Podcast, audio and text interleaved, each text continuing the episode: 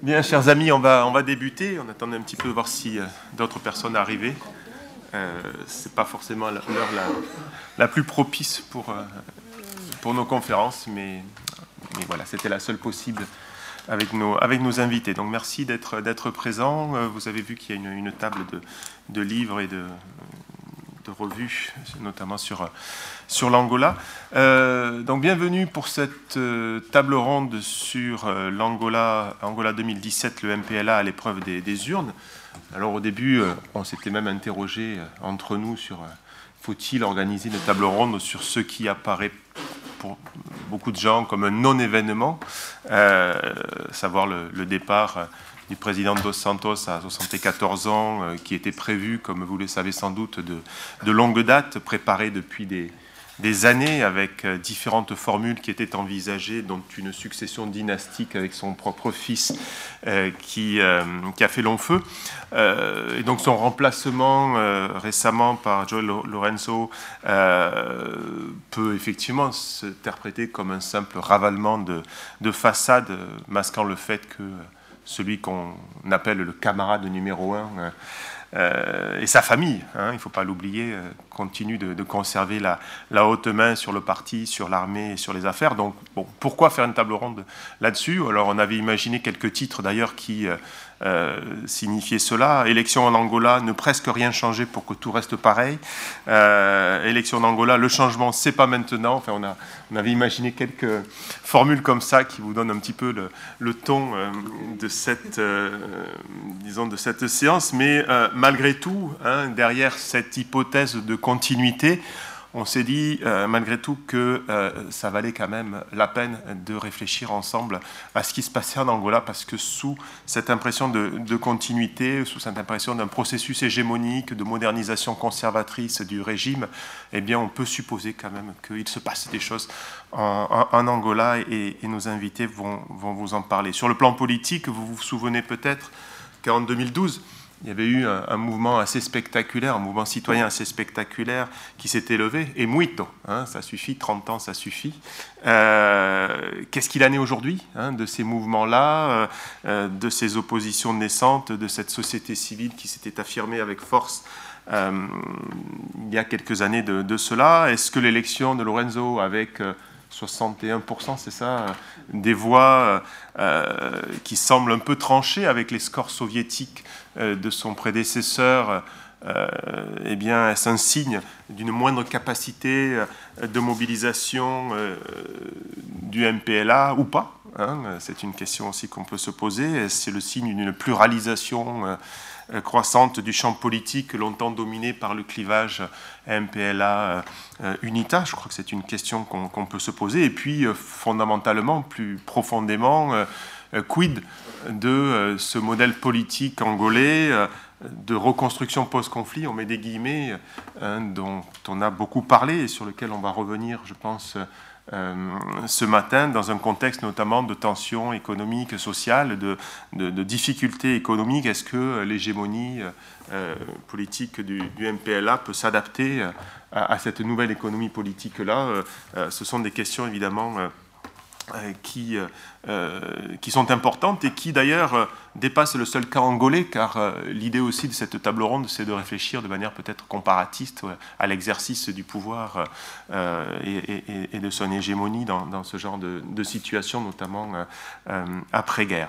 alors pour nous en parler, on a les meilleurs spécialistes autour de cette table, on en est absolument ravis en partant de, ma droite. Donc Ricardo Suarez de Oliveira, euh, que certains d'entre vous euh, connaissent déjà, euh, qui est professeur donc, de sciences politiques à, Oxford, chercheur associé aux séries. On en est ravis hein, depuis cette année. C'était un, compagnon de, route de, depuis longtemps.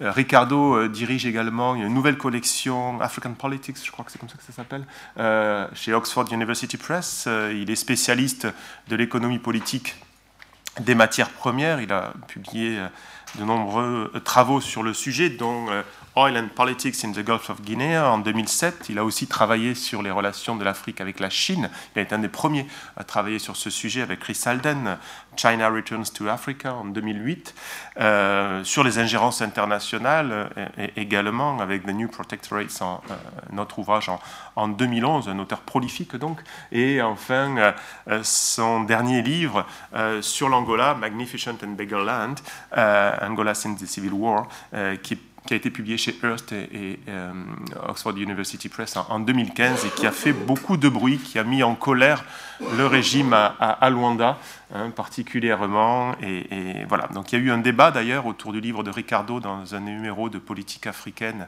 que vous pourrez consulter, numéro 139 en, en 2015. Donc merci Ricardo d'être avec nous. Euh, à ta droite, Chloé Buir. Euh, Chloé est euh, chargée de recherche au CNRS, au laboratoire Les Afriques dans le monde à Bordeaux. elle est géographe et aussi un peu anthropologue, hein. spécialiste des questions urbaines et des questions de, justice spatiale et de citoyenneté, sur lesquelles elle a d'abord travaillé en Afrique du Sud, euh, à, Cape Town. Elle a été aussi associée au laboratoire Cubes de, de, Witz pendant quelques années, je crois. Hein. Euh, et puis, tu as travaillé euh, plus récemment donc, sur l'Angola et sur Luanda particulièrement, en s'intéressant particulièrement aux, cultures urbaines de la jeunesse, aux mouvements citoyens et à certains euh, langages de la contestation, en particulier la musique et le hip-hop sur lesquels Chloé a, également euh, publié. Euh, donc merci Chloé d'être, d'être venue spécialement de Bordeaux pour cela. Merci aussi de nous avoir fourni l'illustration de cette invitation et d'avoir négocié les droits avec les auteurs. Hein, on, en est, on, fort content. À droite, donc Didier Péclar. Didier euh, est politiste. Il dirige le master d'études africaines de l'université de Genève. Il est aussi co-rédacteur en chef avec Sandrine, qui est là-bas, à côté de, qui garde les livres et la revue, euh, avec Sandrine Perrault. Donc, euh, co-rédacteur en chef de la, de la revue euh, politique africaine et également un des grands spécialistes de, de l'Angola. Il a beaucoup travaillé, Didier, sur les relations entre religion et, politique. et a été aussi, hein, plus récemment, l'un des inspirateurs de nombreux travaux sur les situations de guerre, de gouvernance rebelle, de situations post-conflit avec un, concept qui est passé désormais dans le langage commun des politistes, negotiating statehood, n'est-ce pas?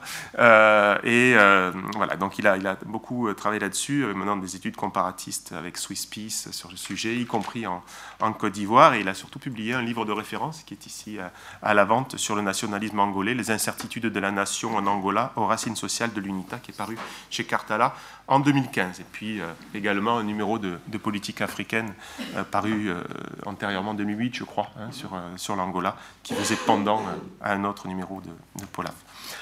Euh, donc merci Didier, là aussi d'être venu spécialement de, de, Suisse, entre deux avions en plus, donc on, est, on est vraiment ravis de, t'accueillir une nouvelle fois ici. Et enfin Juliana Lima, alors Juliana est brésilienne, juriste de formation, politiste.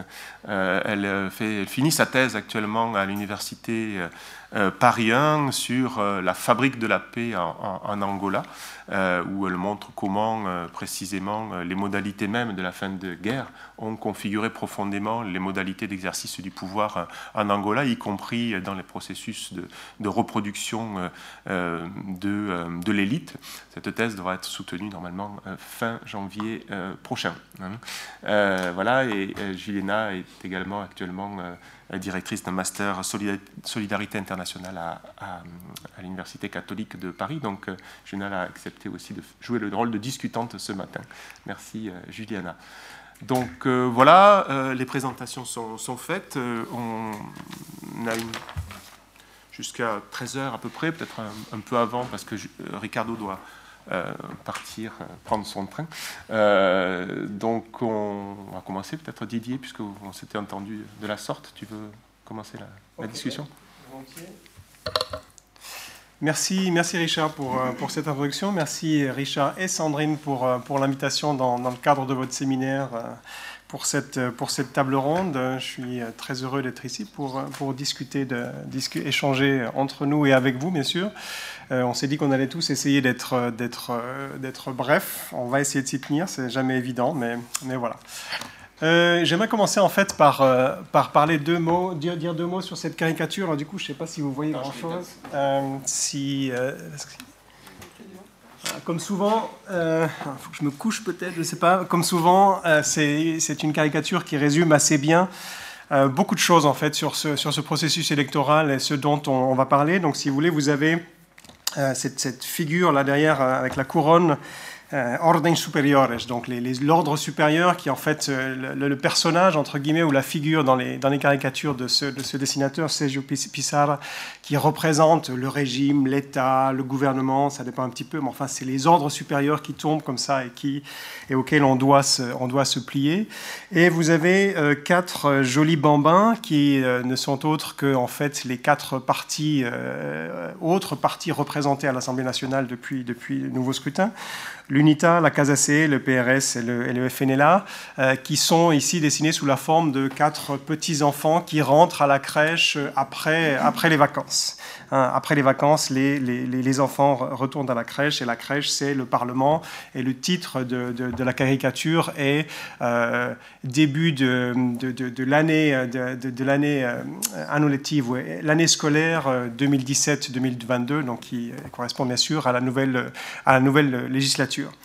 Euh, j'aime bien cette caricature à la fois parce que enfin, elle résume euh, finalement l'espèce à la fois euh, le, fait que beaucoup de choses, en fait, dans ce processus électoral étaient écrites d'avance, que la victoire du MPLA n'a été une surprise pour, pour personne, qu'elle était attendue, prévue, presque déjà écrite, si on veut bien. Euh, on reviendra après sur le, détail des chiffres, etc. Mais il y a, ce côté-là qui était évident. Mais il y a un autre, aspect qui est très important et qui en fait est allé crescendo à mesure que le scrutin se, rapprochait.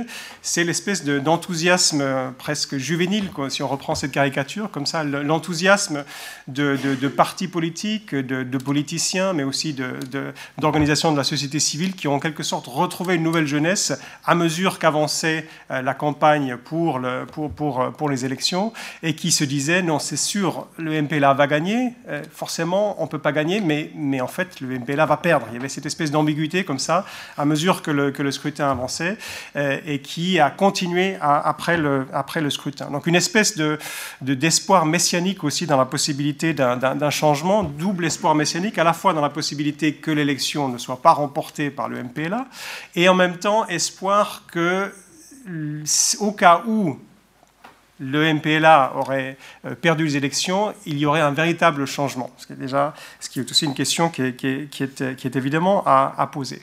Alors, ce n'est pas, pas, par hasard non plus que, que, ce, que, ces élections ont donné lieu à plus d'espoir, évidemment, que celles de 2012 ou celles de 2008. Pour rappel, hein, ça n'est jamais que les quatrièmes élections euh, générales que, l'Angola a connues depuis 1975, depuis l'indépendance, le premier en 92 et ensuite trois scrutins depuis la fin de la guerre. Et à ce jour, il n'y a eu aucun scrutin autre que scrutin national. Il n'y a eu aucun scrutin euh, euh, au niveau local ou même, provincial. Donc le contexte qui explique cette montée de l'enthousiasme, c'est bien, sûr le fait que c'est un nouveau leader. C'est plus José Eduardo dos Santos qui était, qui était candidat, mais euh, son successeur désigné, João Lourenço. Aussi tout un certain nombre de rumeurs, comme c'est souvent le cas en Angola, autour de la santé de dos Santos. On l'a même imaginé mort au printemps, en printemps 2017, parce qu'il a refait un de ses nombreux séjours dans la clinique privée dans laquelle il va se faire soigner pour ce qu'on imagine être un cancer depuis de nombreuses années euh, dans la région de, Barcelone. Euh, rumeurs les plus folles, en fait, qui ont à la fois euh, donné de l'espoir à l'opposition, mais aussi servi évidemment de ferment, d'espèce de ferment national au MPLA et la grande famille du MPLA. Ce qui est la grande force du MPLA, c'est de savoir se réunir en tant que famille au moments cruciaux et notamment au moment des élections. Euh, des partis d'opposition qui, ont repris, euh, je dirais, du poil de la bête, si vous me passez l'expression. D'une part, l'UNITA, le, grand parti d'opposition historique, celui qui a mené la guerre civile contre le gouvernement du MPLA depuis 1975 jusqu'en jusqu'en 2002. Euh, parti qui, évidemment, avait passé par un très importants creux de la vague entre 2002 et ça s'est senti en 2008 au moment des premières élections, mais qui a repris véritablement à la fois un discours un petit peu plus contestable, un petit peu plus, euh, je dirais, prononcé et, moins, moins timoré que ça ne l'avait été le cas avant. Je reviendrai rapidement euh, là-dessus. Et aussi un deuxième parti ou une collégation de partis, la Casa CE, apparue en 2012, avec, euh, qui avait en 2012 un peu surpris tout le monde en obtenant 6% des, des votes alors qu'il avait été créé comme parti à peine six mois avant les élections, et dont on imaginait qu'il allait aussi pouvoir peut-être même dépasser l'UNITA, voire dépasser l'UMPLA, notamment grâce au soutien qu'il semblait avoir dans la, dans la population urbaine et jeune. Enfin, renforcement aussi de la, société civile. Chloé euh, reviendra là-dessus euh, de façon plus, euh, approfondie. mais, disons, société civile, notamment au travers de mouvements de jeunes qui, depuis 2011, se sont manifestés sur la place publique, ce qui est presque inédit, ce qui était pratiquement inédit en Angola depuis les années 70, manifestés plusieurs fois sur la place publique pour demander un changement. D'abord, uniquement un changement à la présidence et ensuite avoir un catalogue plus général, plus large de revendications qui allait de, la, plus grande justice sociale à, une meilleure redistribution aussi des, fruits de la croissance et des dividendes de, la paix. Donc une société civile aussi un peu plus euh, pugnace et plus, présente sur la place publique euh, en Angola. Et enfin, dernier élément de contexte qui explique aussi euh, et qui soutient cette espèce d'immense espoir, c'est évidemment la crise économique profonde que l'Angola connaît et traverse encore actuellement depuis 2013-2014 avec la chute prononcée et probablement aussi qui va s'établir dans la durée des cours du pétrole qui ont passé de 100 voire 140 dollars dans les meilleures années dans la, entre les années 2002 et 2008 à euh, je ne sais plus combien c'est actuellement, je me retourne vers, vers Ricard pour ça, mais 60 ou, euros voilà. dans décembre 2014. Voilà, puis maintenant c'est remonté à 40 ou 50, mais enfin ça reste à des niveaux qui sont bien, bien plus bas. Donc tous ces éléments-là effectivement pouvaient soutenir l'idée que euh, le, ras-le-bol de la population s'exprimerait et euh, pourrait amener à un changement. Évidemment, ce n'est pas ce qui s'est passé. Et une des, une des principes, il y a plusieurs raisons pour cela. Euh, une des raisons, c'est certainement aussi la façon dont la campagne s'est déroulée. On n'aura pas le temps de revenir dans le détail là-dessus dans nos présentations, mais on pourra peut-être le faire ensuite dans, euh, dans, la discussion. Une campagne euh, qui a officiellement débuté, comme la loi électorale l'exige en Angola, 30 jours avant, avant l'élection. C'est-à-dire qu'à partir du, du, du, de J-30, on a commencé à avoir des temps d'antenne, que ce soit la télévision ou la radio, qui étaient un tout petit peu moins inégalitaire qu'il l'était avant, mais surtout une pré-campagne, une euh, soi-disant pré-campagne, qui était évidemment déjà une campagne qui a commencé certainement, enfin qui qui a commencé à partir de, s'il faut donner une date, on pourra dire décembre 2016, au moment où euh, l'annonce de la candidature de João Lourenço a été faite, etc., Donc une disproportion de moyens dans cette campagne gigantesque, où ce n'est pas un, simple parti qui s'est, euh, enfin c'est pas deux partis ou plusieurs partis qui, qui, euh, qui, qui, étaient en compétition pour ces élections, mais des partis d'un côté et un État qui a pu mobiliser et qui a mobilisé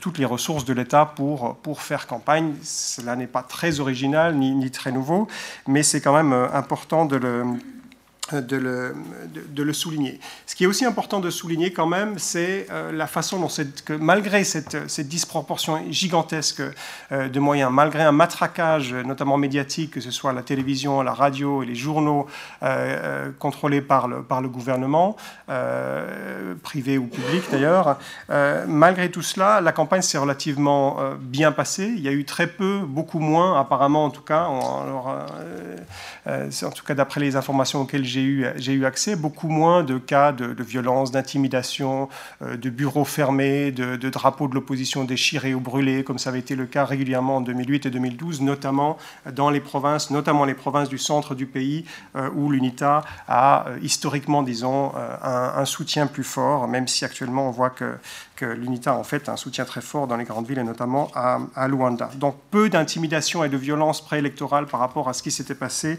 euh, euh, précédemment et précédemment et un scrutin qui, de la vie générale, le jour même des élections, s'est plutôt euh, bien déroulé. Ce qui est intéressant, c'est de rappeler ce qui s'est passé après et qui, qui, illustre bien aussi toute la, justesse de, la caricature de, Serge Pissarra, c'est que les résultats ont mis pas mal de temps à être donnés. Et euh, lorsque les résultats provisoires ont été annoncés par la Commission nationale des élections, une partie de cette commission a fait tout de suite défection. La partie de la commission qui représente, dans laquelle étaient représentés les partis d'opposition, ont fait défection, en fait une espèce de, minority report en disant qu'ils n'avaient pas été consultés pour l'agrégation des résultats qui étaient présentés comme étant les résultats nationaux par la porte-parole de la commission. Le président de la commission ne s'est jamais prononcé jusque très tardivement euh, dans, le, déroulé des résultats. Euh, je vous passe de tous les détails, mais il y a eu une espèce de, il y a eu une très forte mobilisation à la fois de la société civile et des partis d'opposition au moment de la présentation des, résultats pour lutter contre, pour protester contre la façon dont, les résultats étaient, étaient, transmis. Euh, L'UNITA et la KZC arguant notamment que, euh, en fait, les protocoles, si vous voulez, les, procès-verbaux plutôt des assemblées, des, des, euh, des, assemblages de vote, je me mets à parler en, en, portu français, des, bureaux de vote, pardon, voilà, les, les procès-verbaux des bureaux de vote n'avaient pas été transmis dans le respect de, la loi, ce qui fait que, en fait, les, euh, encore une fois, selon les partis d'opposition, les résultats présentés étaient des résultats en fait euh, inventés. Plusieurs éléments ont alimenté euh, ces, allégations, notamment le fait que à un moment, durant la présentation des, résultats, on a pu voir à la télévision, à la télévision angolaise un, un, graphique comme ça avec des pourcentages. Euh, les pourcentages, c'était à l'époque encore 61,4%, sauf erreur. Le seul problème, c'est qu'il y avait en bas du graphique euh, Angola élection 2012. Et effectivement, c'était les mêmes, le même pourcentage qui avait été donné au moment du, du, prononcé des résultats provisoires en, 2012. Ça a vite disparu, mais il y a eu suffisamment de personnes qui ont fait des, qui ont fait des captures d'écran, euh, d'écran de la télévision à ce moment-là pour, pour, pour, que ça puisse, ça puisse développer. Donc ça a créé un certain, un certain, un certain euh, malaise et on sentait effectivement une grande tension au moment de, la proclamation des résultats euh, par la, par la, porte-parole de, de la Commission qui n'avait certainement pas le rôle le plus simple. Euh, oui. et qui notamment s'est fait euh, copieusement euh, moquer par, par beaucoup de gens en Angola parce qu'elle a bu à peu près 12 litres d'eau pendant les 45 minutes dont elle a eu besoin pour présenter les résultats. Bref, l'Angola n'étant pas le Kenya, ce qui s'est passé après a été une véritable douche froide, mais une douche froide assez, assez attendue. C'est-à-dire que l'Angola et la KZC ont tous deux, ont tous deux porté plainte devant les tribunaux, non pas en, parlant de fraude électorale, mais en disant que la loi électorale n'avait pas été respectée dans la façon dont euh, les PV des, bureaux de vote avaient été transmis, etc. Euh, euh, un peu finalement d'une manière assez proche à ce qui s'est passé au Kenya, sauf que le président du tribunal constitutionnel en Angola a très rapidement décrété que les deux plaintes n'étaient pas valides, qu'elles n'étaient pas légales, qu'elles n'avaient aucune base légale, et quand même, à la grande surprise de tout le monde, l'opposition s'est couchée très rapidement. Euh, le président, le, président de la Casacé, Abel Chivukuvuku, a simplement dit que lui n'irait pas siéger au Parlement. Mais le fait qu'il siège au Parlement, ben, de toute façon, était un petit peu contesté lorsqu'on a appris que sa femme était parmi les premières euh, personnes sur la liste de son parti. Ça avait un petit peu entaché la campagne de la, de la, Casa, de la C. Et à l'époque, il avait déjà laissé entendre que c'était pas sûr qu'il siège, mais enfin, c'était quand même bien que quelqu'un siège dans la famille, pour des raisons tout à fait pratiques. Et euh, l'UNITA, elle aussi, a très rapidement annoncé qu'elle, euh, que, ses, que ses, membres élus allaient, voter, allaient siéger à l'Assemblée. et ensuite, Samakouva, quelques jours plus tard, a annoncé son, son retrait euh, sa démission de la présidence de l'UNITA, ce qui là non plus n'était pas une grande surprise, disons après trois échecs électoraux, après euh, des réélections qui avaient quand même été compliquées au sein même de l'UNITA, c'était pas c'était pas une grande surprise.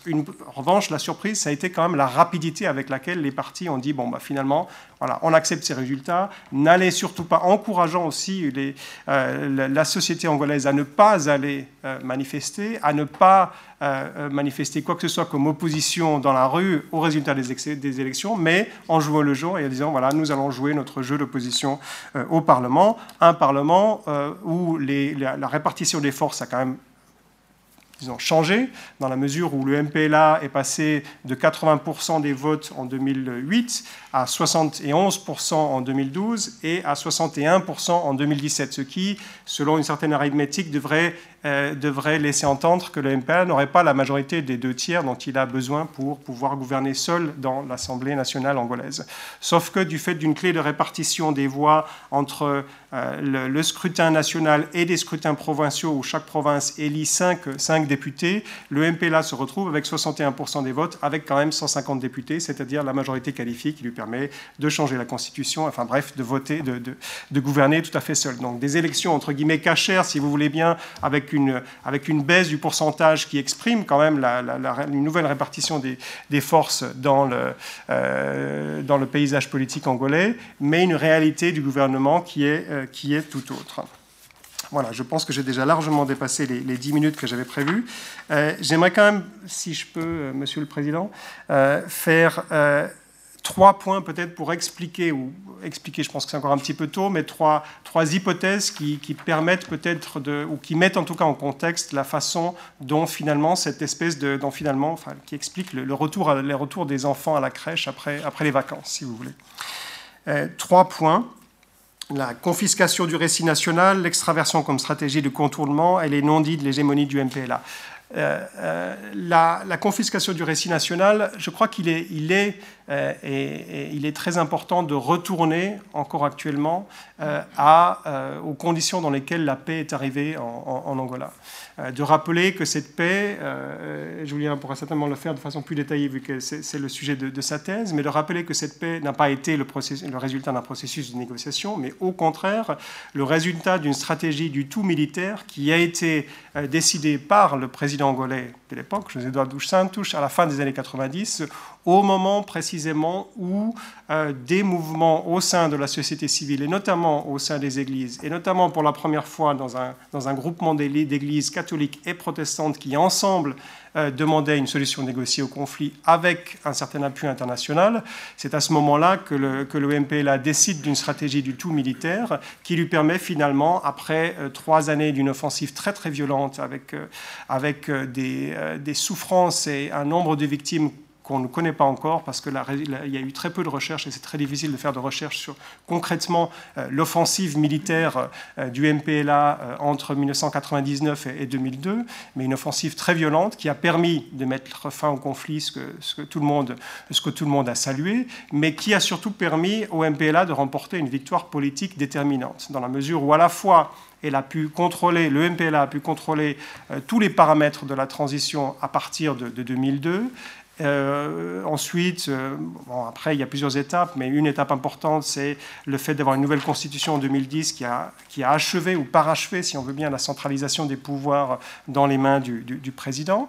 Mais plus que ça, pour revenir à la question euh, de, pourquoi les, partis d'opposition se sont si rapidement euh, couchés, ou une hypothèse que, j'émettrais en tout cas, c'est que au travers de ça, au travers de la, victoire politique et militaire du MPLA, le régime a capturé, si vous voulez, le, euh, ou confisqué en quelque sorte le récit national. Il n'y a plus qu'un seul récit national possible à la fois sur la guerre civile, sur la paix et sur la transition euh, post-guerre, qui est que cette guerre civile était une absurdité, une absurdité historique qui, euh, là je, résume un petit peu trop rapidement, mais c'est quand même ça le principal, une absurdité historique produite par euh, l'appétit de pouvoir économique et politique d'un seul homme, Jonas Savimbi, qui d'ailleurs, à partir du milieu des années 90, à la faveur de la campagne internationale contre les diamants de sang, est devenu non plus un interlocuteur politique dans une guerre civile, mais un criminel international, ainsi qu'une bonne partie de,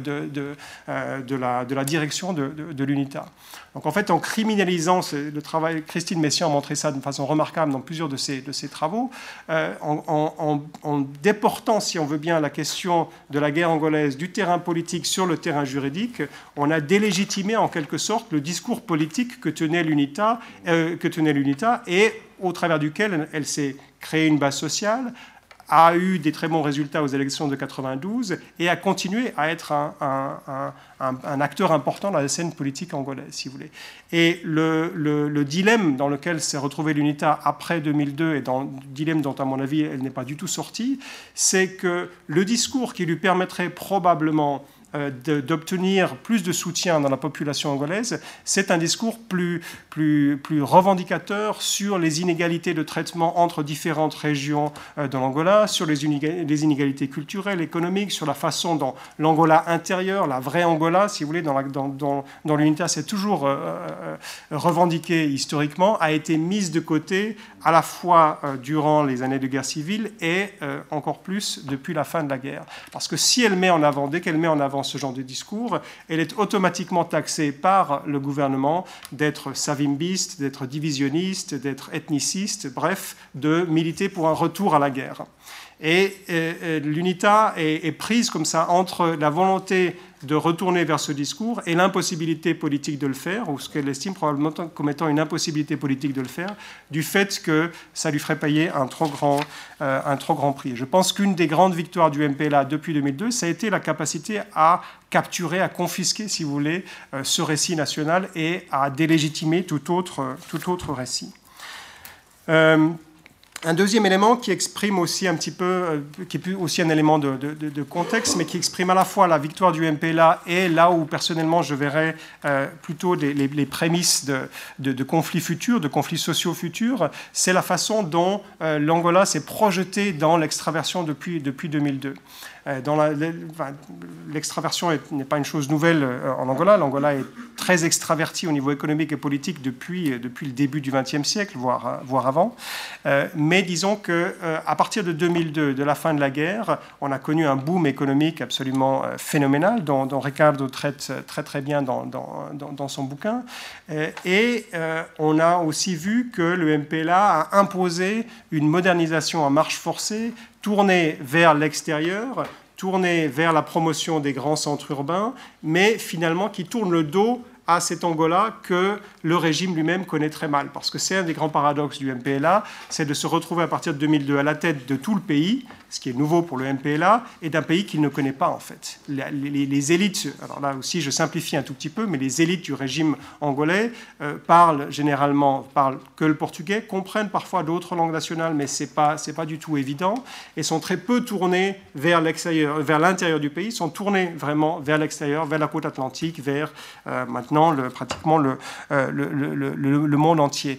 Et la stratégie d'extraversion du gouvernement angolais, de, développement par des grands projets d'infrastructure, de continuer à maintenir la dépendance euh, totale du pétrole et d'éviter la diversification, euh, c'est pas de ne pas arriver à faire la diversification, c'est d'éviter volontairement la diversification de, l'économie. C'est aussi une manière de continuer à garder le contrôle sur cette rente de l'extraversion au travers du pétrole et d'éviter de devoir, d'une manière ou d'une autre, euh, se tourner vers l'intérieur du pays et trouver les moyens de développer, par exemple, une politique agricole qui est un des, euh, un des points qui a été complètement laissé de côté euh, depuis, euh, depuis 2002, si ce n'est par, par la construction d'immenses éléphants blancs qui, qui n'ont pas produit grand-chose en termes, en termes agricoles. Troisième point, et je, termine. Justement, ce que cette campagne a révélé aussi, c'est que la persistance d'un certain nombre de, non-dits et de terrains de, de conflits potentiels. Et je pense que la, question agraire, la question de la réforme agraire, qui ne s'est pas du tout faite ou pratiquement pas euh, depuis, euh, depuis la fin de l'époque coloniale, en fait, euh, sera est déjà un lieu de, tension très important, que ce soit au sud du pays, dans la, dans la région de Huila, que ce soit dans la région de Wambo, que ce soit dans, le nord. C'est un, un, gros point d'interrogation sur, sur, la suite. La enfin, l'absence de réforme agraire a été utilisée aussi par le régime pour pour faire des cadeaux aux anciens généraux et à un certain nombre de politiciens, sous la terme de, grandes, de grands latifundis, si vous voulez, euh, de grandes propriétés agricoles qui ne sont pas vraiment, qui ne sont pas vraiment exploitées parce que ça n'est pas du tout, pas du tout le but. Et en fait, actuellement, il y a une espèce de chape de plomb comme ça qui recouvre des tas de, conflits, de conflits très locaux qui, s'expriment à certains moments, par exemple, qui se sont exprimés, à mon avis, au travers de cet épisode en 2015 15, 14, euh, euh, euh, ou une secte, une secte qui avait créé une espèce de, d'espace pour soi dans le centre, dans le centre de, de, l'Angola, a été, enfin, cet espace-là a été pris d'assaut par les forces de police suite à une altercation dans laquelle un certain nombre de policiers avaient, été, avaient trouvé la mort, et alors que quelques policiers avaient trouvé la mort, la, répression de cette action a créé quelque chose comme un millier de morts dans des circonstances qui restent encore très flou parce qu'il n'y a pratiquement pas eu de, il n'y a pas eu d'enquête. Donc ce qu'on peut craindre, c'est effectivement la résurgence, la résurgence comme ça de conflits très locaux qui expriment en fait des problèmes beaucoup plus généraux, nationaux, etc., qui ont un trait, à mon avis, à, ce à quoi euh, je, faisais allusion, mais qui sont aussi le résultat de cette façon d'avoir d'avoir tourné son dos, c'est une virar costas, comme on dit en portugais, euh, à, à l'Angola intérieur pour se projeter vers, euh, vers la façade atlantique et le reste du monde. Désolé d'avoir été beaucoup trop long. Merci beaucoup. Euh, Chloé qui a passé tout l'été, je crois, hein, en C'est ça, ouais. J'étais. l'élection directe. J'étais à Luanda ouais, pendant la campagne et je n'avais pas spécialement prévu d'en faire mon objet principal, mais bah, je me suis laissé un peu emporter dans l'enthousiasme que tu décrivais. Et, euh, et, puis de toute façon, en fait, euh, il est vite apparu que c'était impossible de, de, travailler sur quoi que ce soit d'autre pendant la période de campagne que sur les élections. Donc euh, voilà, j'étais un peu au cœur de, de, ces mobilisations, de voir les choses monter, c'était assez impressionnant. Mais Didier a fait un très bon boulot, bravo, pour résumer tout ça. Donc en fait, j'ai plus qu'à donner des petites anecdotes pour illustrer, parce que je crois que tu as vraiment couvert couvert ce processus. Euh, c'est vrai que moi, c'était un peu ce que j'avais en tête en arrivant ici, c'était d'essayer de décrire, alors qu'on est dans un système verrouillé, que personne ne peut imaginer que le MPLA ne gagne pas. Et ben pendant un mois en Angola, à Luanda en tout cas, euh, personne ne pouvait imaginer qu'il allait gagner. Donc il n'y avait pas vraiment une vision d'alternative. Personne s'était projeté dans l'idée que euh, sous un gouvernement de Casacé, ça va être comme ci, comme ça. D'ailleurs, c'était un des sujets un petit peu à la limite on évitait dans les conversations, dans les débats publics auxquels j'ai pu aller, euh, euh, notamment Radio Ecclesia, donc euh, dans, des, plateformes de la société civile, elles sont rares, mais il y en a quelques-unes qui existent qui sont reconnues pour être des endroits où on peut avoir un discours qui aille un peu à l'encontre de, de, on va dire de, la, de la doxa qu'on voit passer à la télévision tous les jours.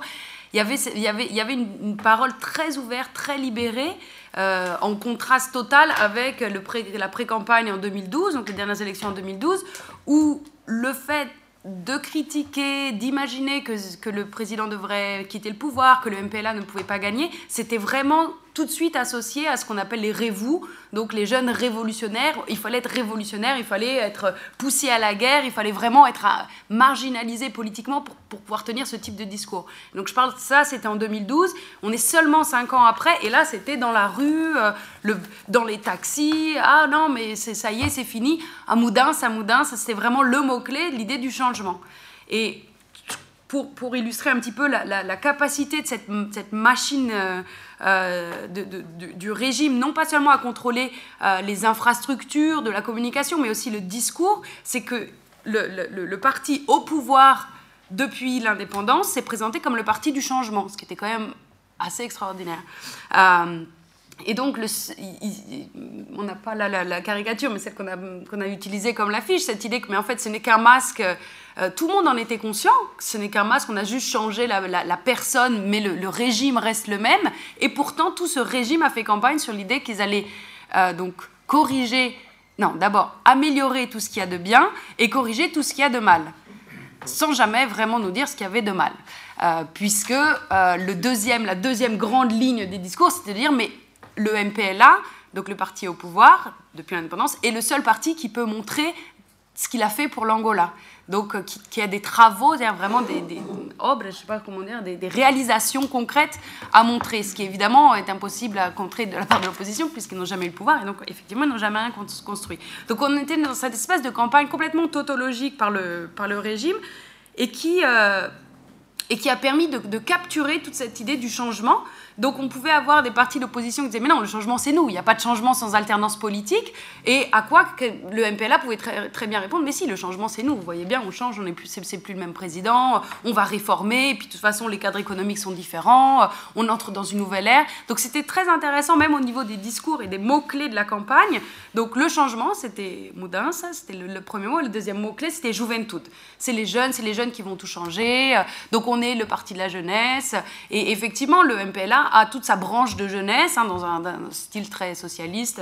Donc, euh, on, a eu des mobilisations de la jeunesse du MPLA euh, euh, qui pouvaient très bien capturer tout ce discours qui aurait personnellement j'aurais anticipé comme, étant un discours de l'opposition de la société civile qui était elle-même le véhicule de la jeunesse et, du changement. Donc c'était vraiment intéressant de voir comment les thèmes clés, en fait, même au, au, niveau qualitatif, au niveau des discours, ont pu être récupérés. Euh, ensuite, d'un point, de vue, euh, d'un point de vue un peu plus concret sur, euh, par rapport à, enfin, ou face à cet énorme appareil du régime, donc la domination dans les médias, Didier mentionnait les, temps d'antenne. Donc, chaque parti avait droit à 5 minutes par jour à la télévision nationale et un quart d'heure à la radio nationale. Donc, on avait le journal. Donc, le journal, ça dure une heure. Donc, c'est une heure de, de pub pour le gouvernement avec des inaugurations des nouvelles écoles, des nouveaux, et des nouveaux programmes. Donc pendant une heure, on a, ça, et ensuite on a cinq minutes par partie, dont cinq minutes évidemment pour le MPLA. Et euh, il y a, euh, un groupe de la société civile, j'en reparlerai, mais qui, a pris à cœur de compter, en fait, de minuter les temps d'antenne euh, en disant mais ça, c'est pas du gouvernement, c'est le MPLA, ça c'est le MPLA. Donc ils arrivent à une estimation de 85% du temps d'antenne pour le MPLA. Mais ce que je trouve assez intéressant dans cette, par exemple, cette tactique, c'est que c'est hyper formaliste d'aller compter le temps d'antenne. Tout le monde le sait que le temps d'antenne est dominé par le MPLA, mais on a des jeunes Angolais qui vont passer leur temps à écouter la propagande du MPLA et à chronométrer pour savoir si vraiment c'est plutôt 72% du temps d'antenne ou 85%. Et ça aussi, c'est une des forces, une, des forces du, régime de d'entraîner les, modalités d'action de la société civile dans son propre formalisme. Et donc il y a eu tout un, tout un effort fait au moment de la campagne euh, pour éduquer le peuple au, formalisme des élections, comment doivent se passer les élections. Et donc en fait, on a toute une branche de la société civile donc, qui s'est montée à l'OBA, l'Observatoire électoral angolais, qui existait je crois déjà en 2012, qui, qui se veut être un, un parapluie d'organisation, c'est une mauvaise traduction de l'anglais, je ne sais pas si on dirait ça, euh, et qui a essayé de se formaliser comme observateurs nationaux, donc d'obtenir les, toutes les, les, les toutes les autorisations légales, les accréditations, pour pouvoir, euh, pour pouvoir être présent le jour des élections. Et la, simplement la, difficulté à avoir accès aux, accréditations, on finit par dominer les actions de, de, l'OBA. C'est-à-dire qu'au lieu de faire un travail d'observateur, ils ont fait un travail de siège auprès de la Commission nationale électorale pour essayer d'avoir le, le, petit, euh, le, petit support, le petit crachat, qui allait leur donner accès euh, au jour des élections. Donc il y a vraiment une capacité à paralyser les initiatives en forçant la société civile à se focaliser sur des, sur des détails qui en fait ne, peuvent pas, ne, ne feront pas changer les choses. Donc euh, ça, c'était assez intéressant, c'est que d'un côté, il y avait un grand enthousiasme, une grande liberté de ton, on pouvait critiquer le MPLA, critiquer José Eduardo dos Santos, et en même temps, le principal levier qui, mobilisait la société civile depuis 2011, c'était de dire Zedu fora, que le président s'en aille, eh ben, il n'avait plus de prise, puisque ça y est, il s'en va. Et donc, en fait, il y, avait à la fois un espèce d'enthousiasme juvénile, un peu comme tu le disais, et en même temps, rien sur le fond. Dire pas de prise concrète, pas de contre-proposition politique, pas de nouveau modèle d'organisation. On était pris dans le même formalisme que celui euh, euh, installé par le régime. Et donc, ça a vraiment empêché euh, l'émergence de quelque chose qui aurait pu être un mouvement type bah, les citoyens, il y en a marre, avec un vrai discours alternatif, avec inventer des espaces de sociabilité différentes. le, modèle auquel j'ai pu assister dans les périphéries de Luanda, et eh ben, ça restait des modèles de meeting euh, avec quelqu'un qui domine la parole, c'est ceux qui sont allés à l'université qui parlent le plus, euh, ben, les, les, plus jeunes qui arrivent et qui n'ont pas forcément les, les, les, mots pour décrire l'appareil électoral ben, se retrouvent euh, voilà, en minorité symbolique, ils, ils, acceptent juste l'information qu'on leur donne, et puis finalement, on n'a pas eu d'espace alternatif.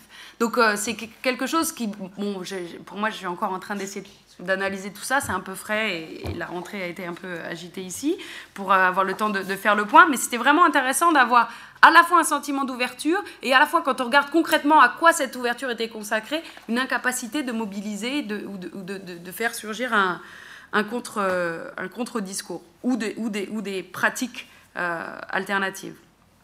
Et donc, ce qui est intéressant, c'est que dans ces différents, que ce soit ces petites, euh, donc j'ai participé à des sessions de, euh, comment ils appellent ça, d'éducation électorale, euh, dans les, euh, et ce qui était souvent associé à des simulations de vote. Donc ça se finissait, on mettait une urne et puis chacun allait mettre son vote en, suivant bien le, protocole. Il faut d'abord donner ta carte d'électeur, ensuite tu prends ton bulletin, ensuite tu le mets dans l'urne. Enfin voilà, vraiment sur le formalisme, tu récupères ta carte d'électeur, tu trempes ton doigt dans l'encre et voilà, tu as voté.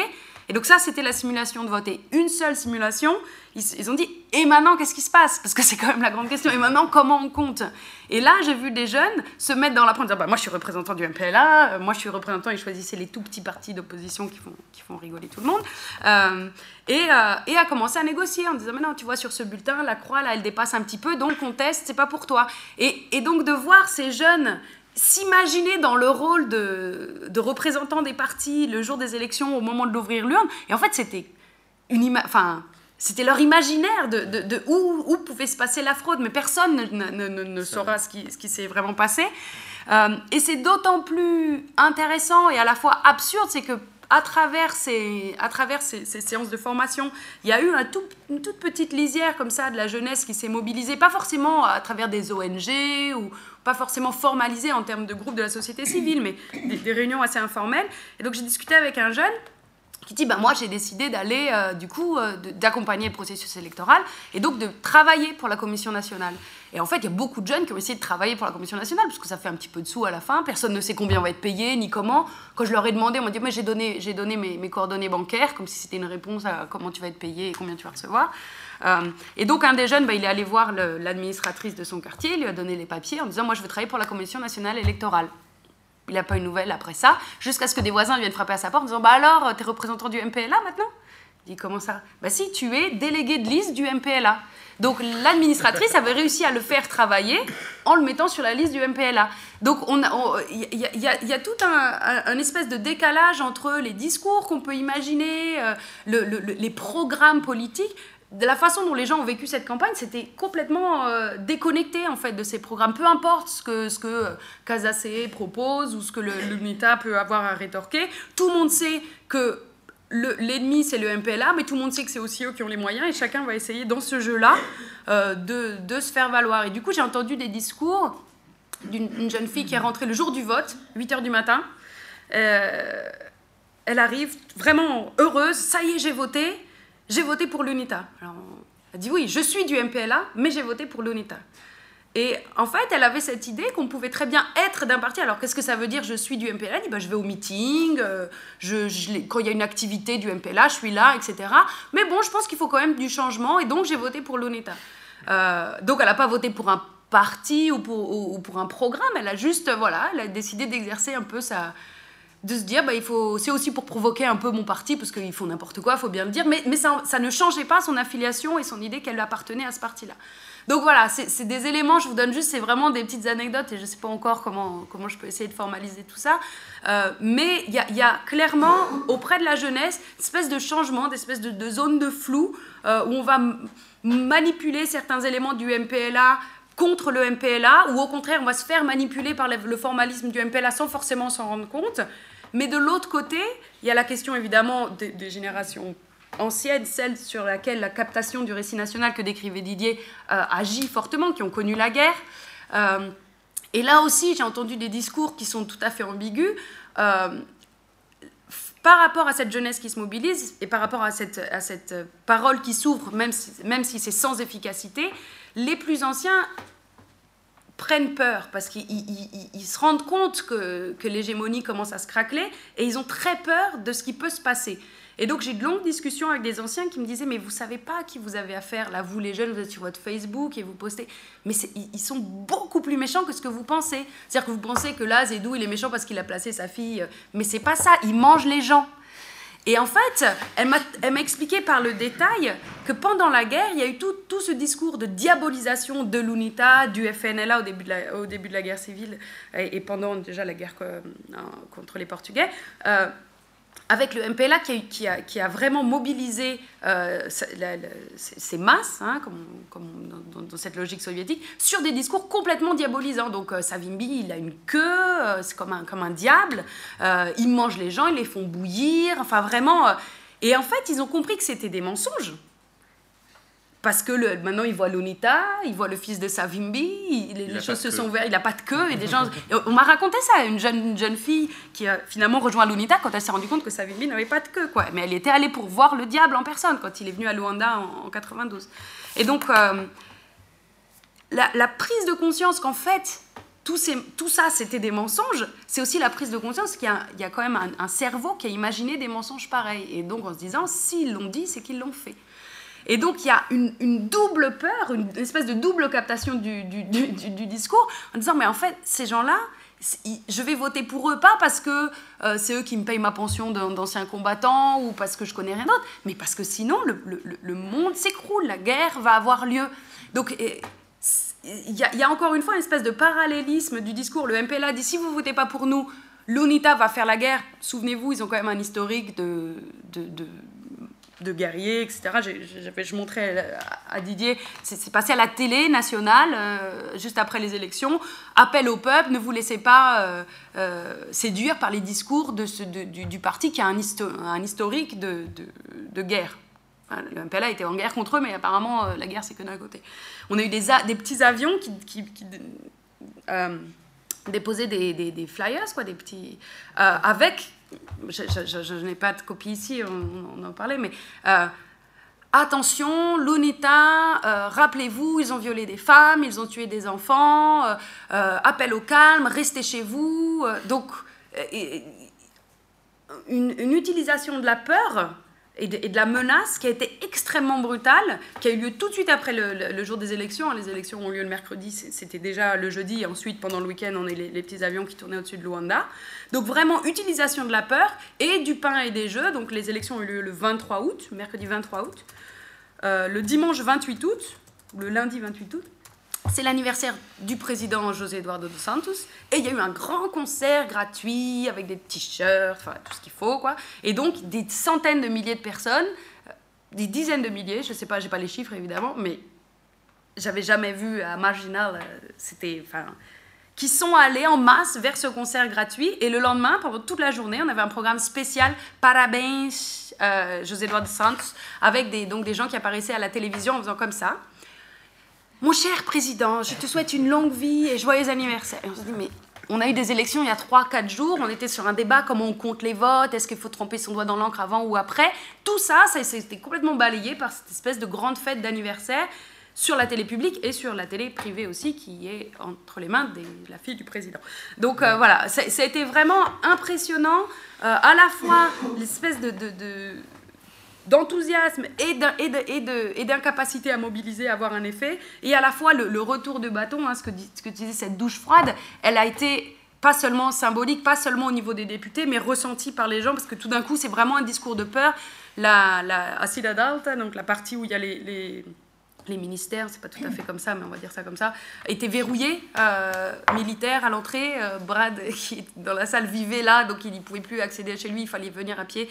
Et, enfin voilà, vraiment euh, impressionnant de, de, verrouillage par la militarisation en, en quelques jours. Quoi. Donc voilà, je ne suis pas très optimiste, je ne sais pas comment finir, je n'ai pas de conclusion, mais c'est un peu des impressions sur place de comment tout ça a pu être ressenti par la, par la population.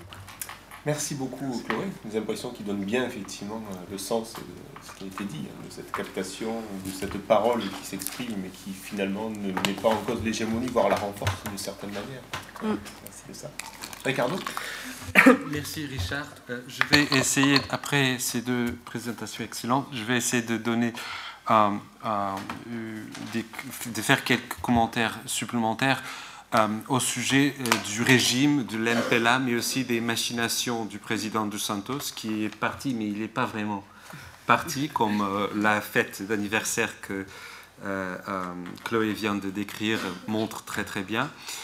pour pour essayer de comprendre cette dynamique de succession et ce que ça veut dire pour le futur euh, d'Angola. Bien sûr, je ne veux pas trop spéculer parce qu'il y a des dynamiques très imprévisibles, spécialement au niveau économique.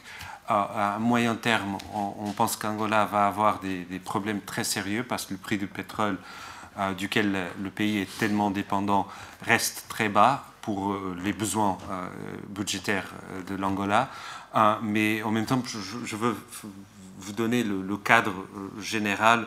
Euh, et donc, je commence en 2014. En 2014, très soudainement, pendant l'été de 2014, toutes les structures, le train of life, comme les Anglais disent, le, style de vie qui a été créé pendant le boom pétrolier depuis la fin de la guerre civile en 2002, mais spécialement à partir de 2004, tout ça se termine d'une façon assez abrupte.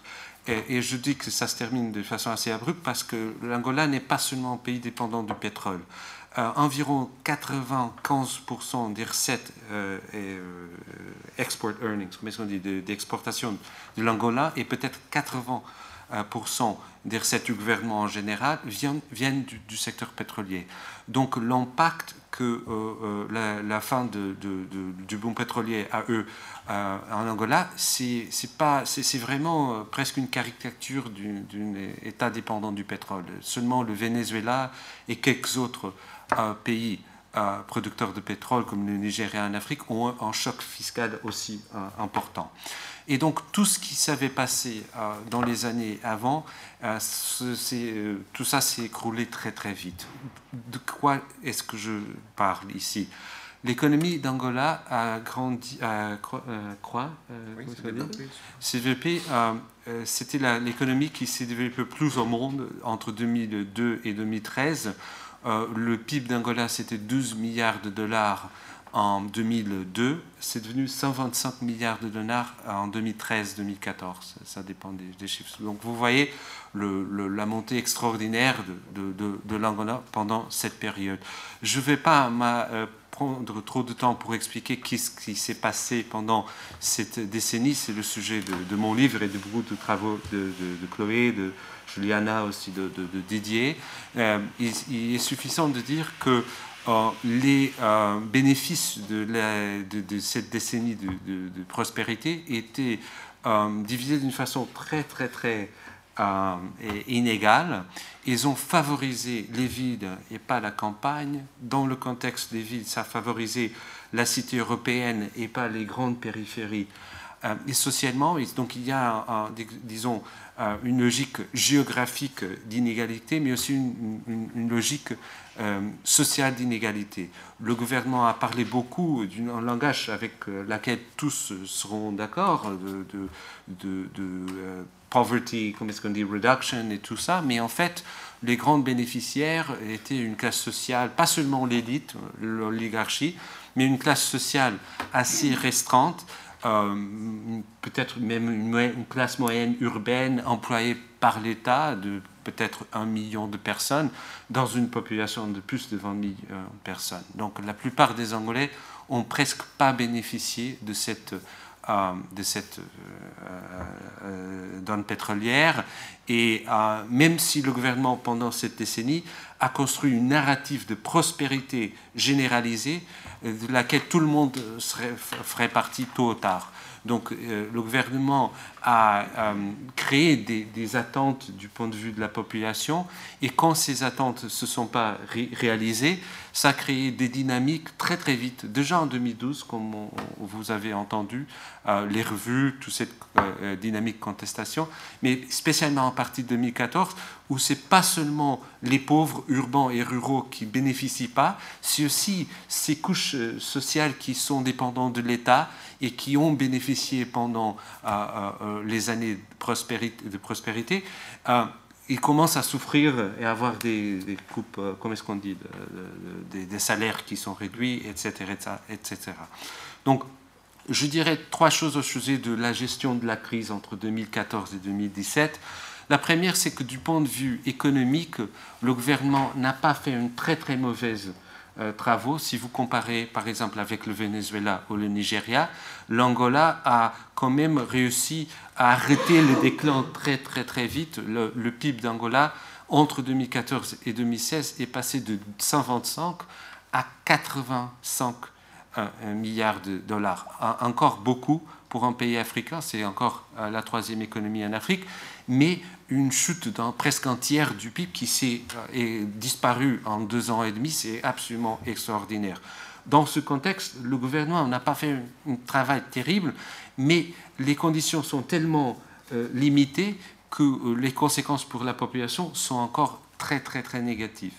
Mais si le management économique de la crise n'est pas terrible, le management politique de la crise était très très très négatif. Et je, euh, je pense que euh, euh, Didier a déjà parlé de ce grand massacre dans le centre du pays en avril 2015, mais il y a d'autres dynamiques, spécialement en 2015, le horribilis pour le gouvernement d'Angola du point de vue de sa réputation internationale, où ils ont réprimé de façon assez brutale plusieurs dynamiques contestataires, même des dynamiques que, soyons francs, n'étaient pas des dynamiques de fond très, très, très numériquement, ce n'était pas une, menace sérieuse pour le gouvernement, mais le gouvernement a euh, réagi d'une façon très exagérée, très violente, en mettant des gens en prison et, en faisant des choses qui ont été contre-productrices du, point de vue de la réputation du régime.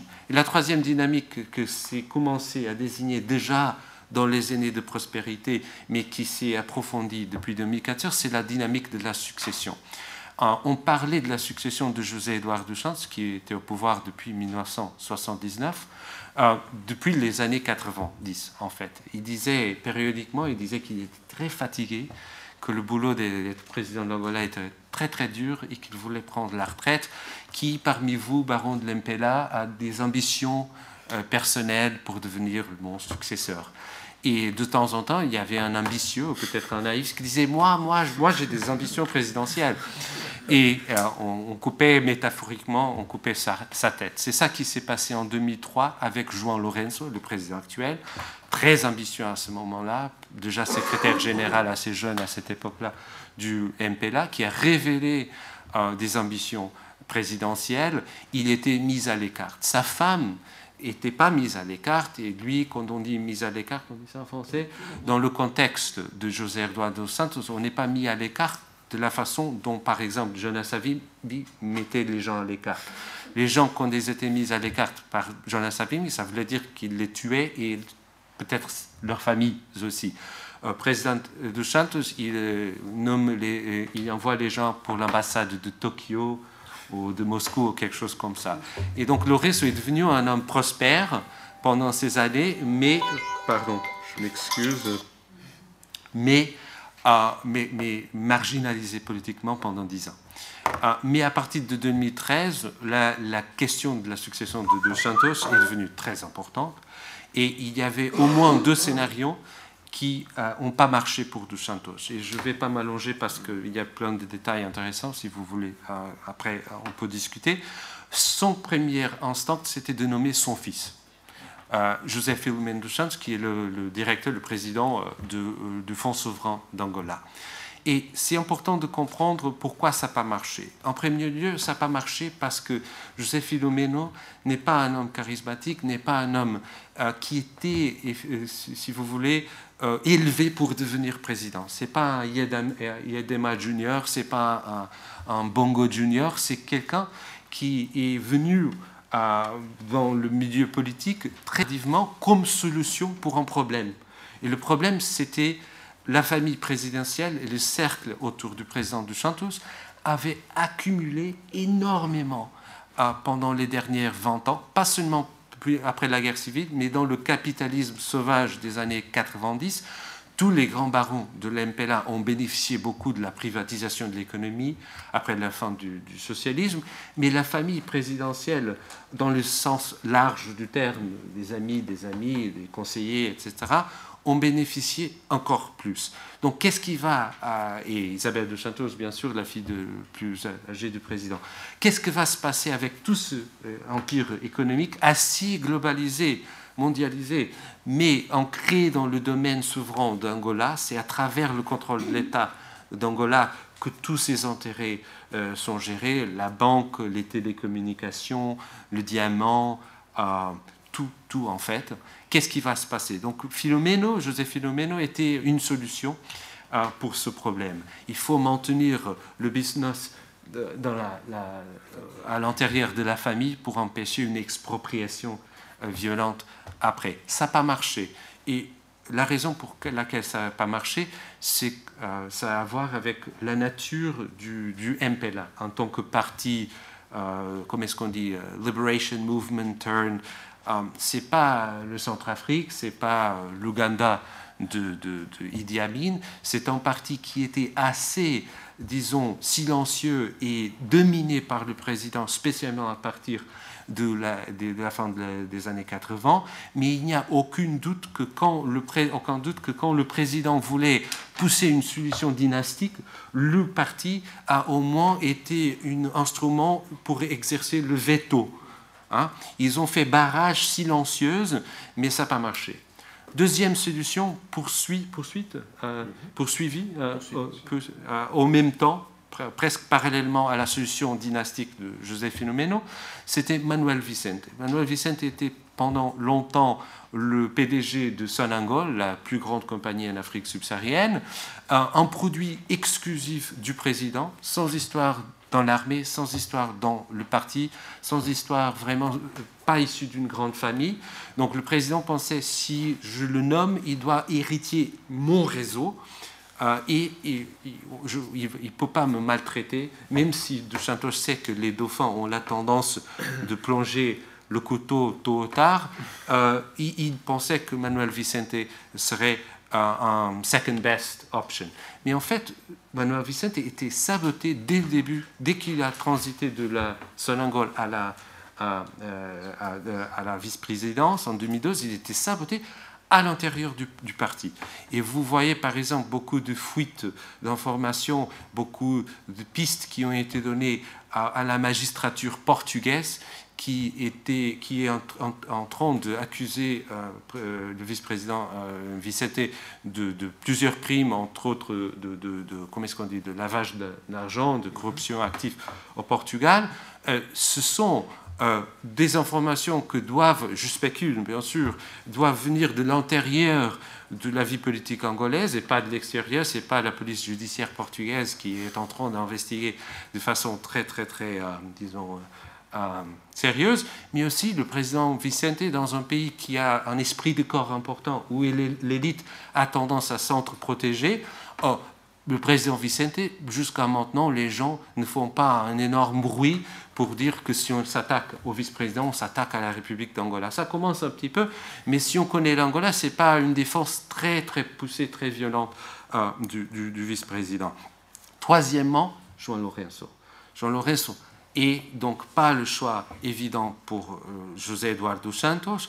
Euh, José Eduardo Santos doit penser que le fait qu'il avait marginalisé Lorenzo en 2003 peut avoir laissé des traces, une certaine animosité du point de vue de, Lorenzo, mais c'était quelqu'un que le parti voudrait parce que c'est quelqu'un avec une histoire partidaire importante, aussi une histoire dans l'armée, euh, aussi une histoire euh, euh, plutôt quelqu'un qui est conciliateur, mais pas trop, il ne faut pas exagérer. Par exemple, il était important dans, quand, quand euh, Lopo do Nascimento était limogé un, un petit peu viré du commissaire central en réformiste important des années 90 et d'avant aussi, euh, euh, Lorenzo était important dans ce processus de, de, nettoyage, mais quand même quelqu'un d'assez acceptable du point de vue du parti. Et le président de Santos a accepté cette succession. Mais il a créé des barrières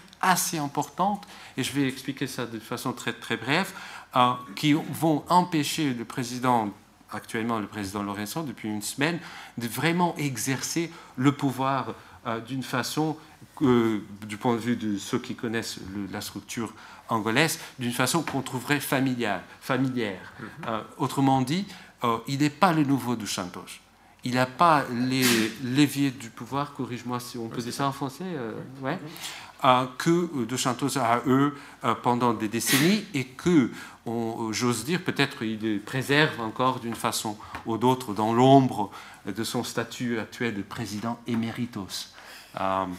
alors, deux commentaires brefs sur les élections pour complémenter ce que mes collègues ont dit, assez fragmentaire parce que la narrative, disons, était déjà faite. Une dynamique que je trouve importante et le fait que le vote de l'MPLA se tourne de plus en plus vers la campagne. Euh, et c'est ironique pour ceux qui connaissent euh, l'histoire du parti, euh, qui est une histoire euh, spécialement urbaine, pas partout, par exemple dans Huila ou par exemple dans le couloir du Kwanzaa jusqu'à Malange, il y a un vote rural pour l'MPLA depuis longtemps, mais en général c'est en partie des villes et en partie de, de Luanda. Et en fait, ils ont leur pire score, euh, c'était Cabinda et Luanda. Euh, donc, c'est quelque chose qui change de façon très importante. Est-ce que ça va pousser le à distribuer plus de public goods, comment est-ce qu'on dit ça, de, dépenser plus euh, dans la campagne. Ou est-ce que euh, le vote de la campagne est là, pas parce que les gens de la campagne euh, sont très enthousiastes vis-à-vis de l'MPLA, mais parce que c'est plus facile à, travers de, les, les, comment est-ce qu'on est, les chefs traditionnels, à travers euh, les structures euh, à la campagne du parti, et c'est plus facile d'avoir euh, du vote, comment est-ce qu'on dit, captif. Mm-hmm. Ouais. Donc il faut comprendre ce qui se passe dans la campagne, mais on sait ce qui se passe dans les villes. Dans les villes, beaucoup de la base naturelle de classe moyenne, des gens plus éduqués, qui étaient historiquement, sociologiquement de l'MPLA, ils sont très fâchés avec le parti. Donc c'est une dynamique importante pour accompagner. La deuxième euh, point sur la campagne, c'est pour complémenter ce que euh, euh, complémenter, on dit ça? Compléter. compléter ce que, que, Didier a dit, c'est la dynamique du, du, discours autochtone, du discours de négritude, d'authenticité angolaise, presque raciste quand on parle des métis de la ville, très européanisés, très très pas suffisamment angolais, qui était euh, comme est-ce que la base, disons, du discours pendant la guerre de l'UNITA. Ce discours, encore une fois, ni UNITA ni CASA ont, utilisé ça de façon... Euh, CASA ne l'utiliserait jamais, mais même UNITA ne l'a pas utilisé. Mais ce que je voudrais dire en, plus, c'est que c'est, c'est un discours orphané, parce que c'est un discours avec une puissance énorme dans la société angolaise. Et c'est un discours par défaut qui mobilise une critique du pouvoir. Euh, et qui, donc, je, pense que même si les partis de l'opposition ne sont pas en train de, le mobiliser pour les raisons dont vous avez parlé, euh, dans les prochains 4-5 ans, c'est presque la tentation d'utiliser ce discours qui existe dans, la, société angolaise euh, sur les métis au pouvoir sur euh, euh, les gens qui travaillent avec les étrangers pour voler le pays, c'est un discours, à, mon avis, malheureusement, beaucoup plus facile à mobiliser, un discours du tribalisme, tout ça, qu'un discours social-démocrate ou un discours qui inclut tous les Angolais. Donc j'ai peur que ces thèmes vont euh, sur, comment est-ce qu'on dit ressurger d'une façon ou d'autre, et si pas à travers le système politique formel, l'opposition, euh, ou même pas à travers l'MPLA. Euh, on parle déjà d'un groupe de malanges autour de Juan Lorenzo, euh, comme on parlait de Catet il y a 40 ans, il y a 30 ans, mais, mais ça, peut revenir d'une façon ou d'autre. Finalement, des problèmes, je me termine dans 2-3 minutes, des problèmes pour Juan Lorenzo. J'ai déjà mentionné que Juan Lorenzo n'hérite pas le pouvoir d'une façon complètement... Il n'a pas tous les, leviers du pouvoir. Euh, aussi, quand il est arrivé au pouvoir en 79, il n'avait pas tous les instruments pour exercer le pouvoir. Il a construit ça lentement pendant les années 80. Mais il y a au moins trois choses que je dirais au sujet de euh, Juan Lorenzo euh, euh, qui, qui, qui, qui, placent des vrais obstacles à l'exercice du pouvoir. Je ne sais pas vraiment, il y a beaucoup de gens qui disent oui, sa femme est technocrate, elle était à la Banque mondiale, ils ont des idées pour le développement du pays. Je ne sais pas, je pense que c'est trop tôt pour euh, attribuer au président Jean Lorenzo un agenda qualitativement différent, pas seulement une amélioration de ce qu'on a vu dans les derniers dix ans, mais quelque chose de qualitativement euh, nouveau en Angola, c'est trop tôt. Mais je ne suis pas sceptique, mais je me méfie des discours trop, trop, trop euh, enthousiastes qui disent que, tout va changer au niveau euh, spécialement du fonctionnement de l'économie politique en Angola. Et le fait qu'on a vu la semaine dernière la nomination du nouveau gouvernement, il a maintenu dix ministres de, de. Et je pense qu'il y a au moins 4 ou 5 ministres qui étaient junior ministers, secrétaires d'État avant. Donc c'est vraiment, le, on est dans le domaine de la continuité. Ça ne veut pas dire qu'ils ne vont pas faire des choses différemment, on n'en sait rien pour l'instant, mais il ne faut pas euh, euh, être trop enthousiaste au sujet du changement. Euh, donc les trois problèmes. Le problème principal, c'est l'empire de Santos qui entoure le président Lorenzo dans tous les côtés. On parle, on sait que la fille du président de Santos, Isabelle de Santos, euh, elle continue à être euh, le PDG de Sonangol. Son fils continue à être le président du conseil d'administration du Fonds souverain. Mais ce sont à peine les noms les plus sonnants, mais dans toute l'économie politique angolaise, dans toute l'apparatus euh, sécuritaire, les alliés du président sont vraiment ancrés d'une façon très difficile, légalement difficile pour le président actuel de changer. Donc ça, on a parlé beaucoup, les médias parlent de ça. Quelque chose qu'on ne parle pas suffisamment, mais que je pense qui est aussi important, c'est la centralité de, des alliés euh, de, de, de, Juan Lorenzo lui-même. Euh, euh, laissez-moi dire ça différemment. Les alliés de Lorenzo ne sont pas des alliés de, de Lorenzo. Ils veulent eux aussi, limiter son, pouvoir. Ils n'ont pas mis Lorenzo au pouvoir pour qu'il devienne le nouveau Eduardo dos Santos. Ils ne veulent pas un président avec le pouvoir discrétionnaire que dos Santos a eu pendant des décennies. Et ils sont déjà riches eux-mêmes, tous ces barons de l'MPLA. Maintenant, ce qu'ils veulent, c'est le pouvoir politique qu'ils n'ont pas eux pendant 30 ans. Donc, il faut penser aussi aux limites que les gens autour du président, ça constitutionnellement, le président est très important. Je ne veux pas dire qu'il est euh, le président, je ne sais pas, de, l'Allemagne, le président euh, ornemental euh, d'un pays parlementaire. C'est une hyper-présidence, même au niveau constitutionnel.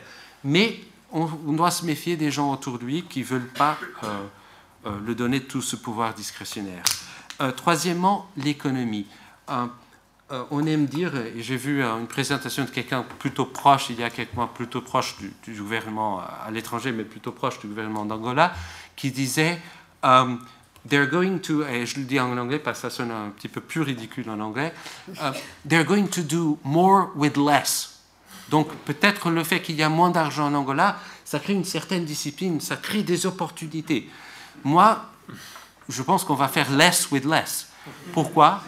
Parce que même si l'Angola euh, devienne, euh, même si les projets publics, par exemple, sont moins corrompus et, plus dirigés vers oh, le, développement, en Angola, la stratégie de développement d'Angola, tant au niveau des infrastructures comme au niveau de l'agriculture, de l'industrie, sont, comment est-ce qu'on dit, capital intensive.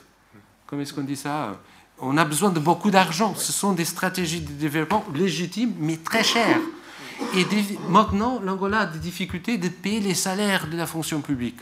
Donc, l'argent additionnel pour euh, cette diversification, euh, et spécialement les stratégies, pas du secteur privé, mais les stratégies poussées par l'État, il n'y a pas d'argent.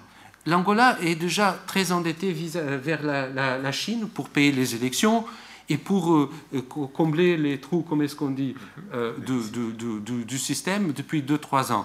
Donc, euh, je ne sais pas comment l'Angola, dans le contexte fiscal actuel, peut trouver l'argent pour faire euh, more with less, même si le président actuel a, euh, des, stratégies développementales positives pour le pays.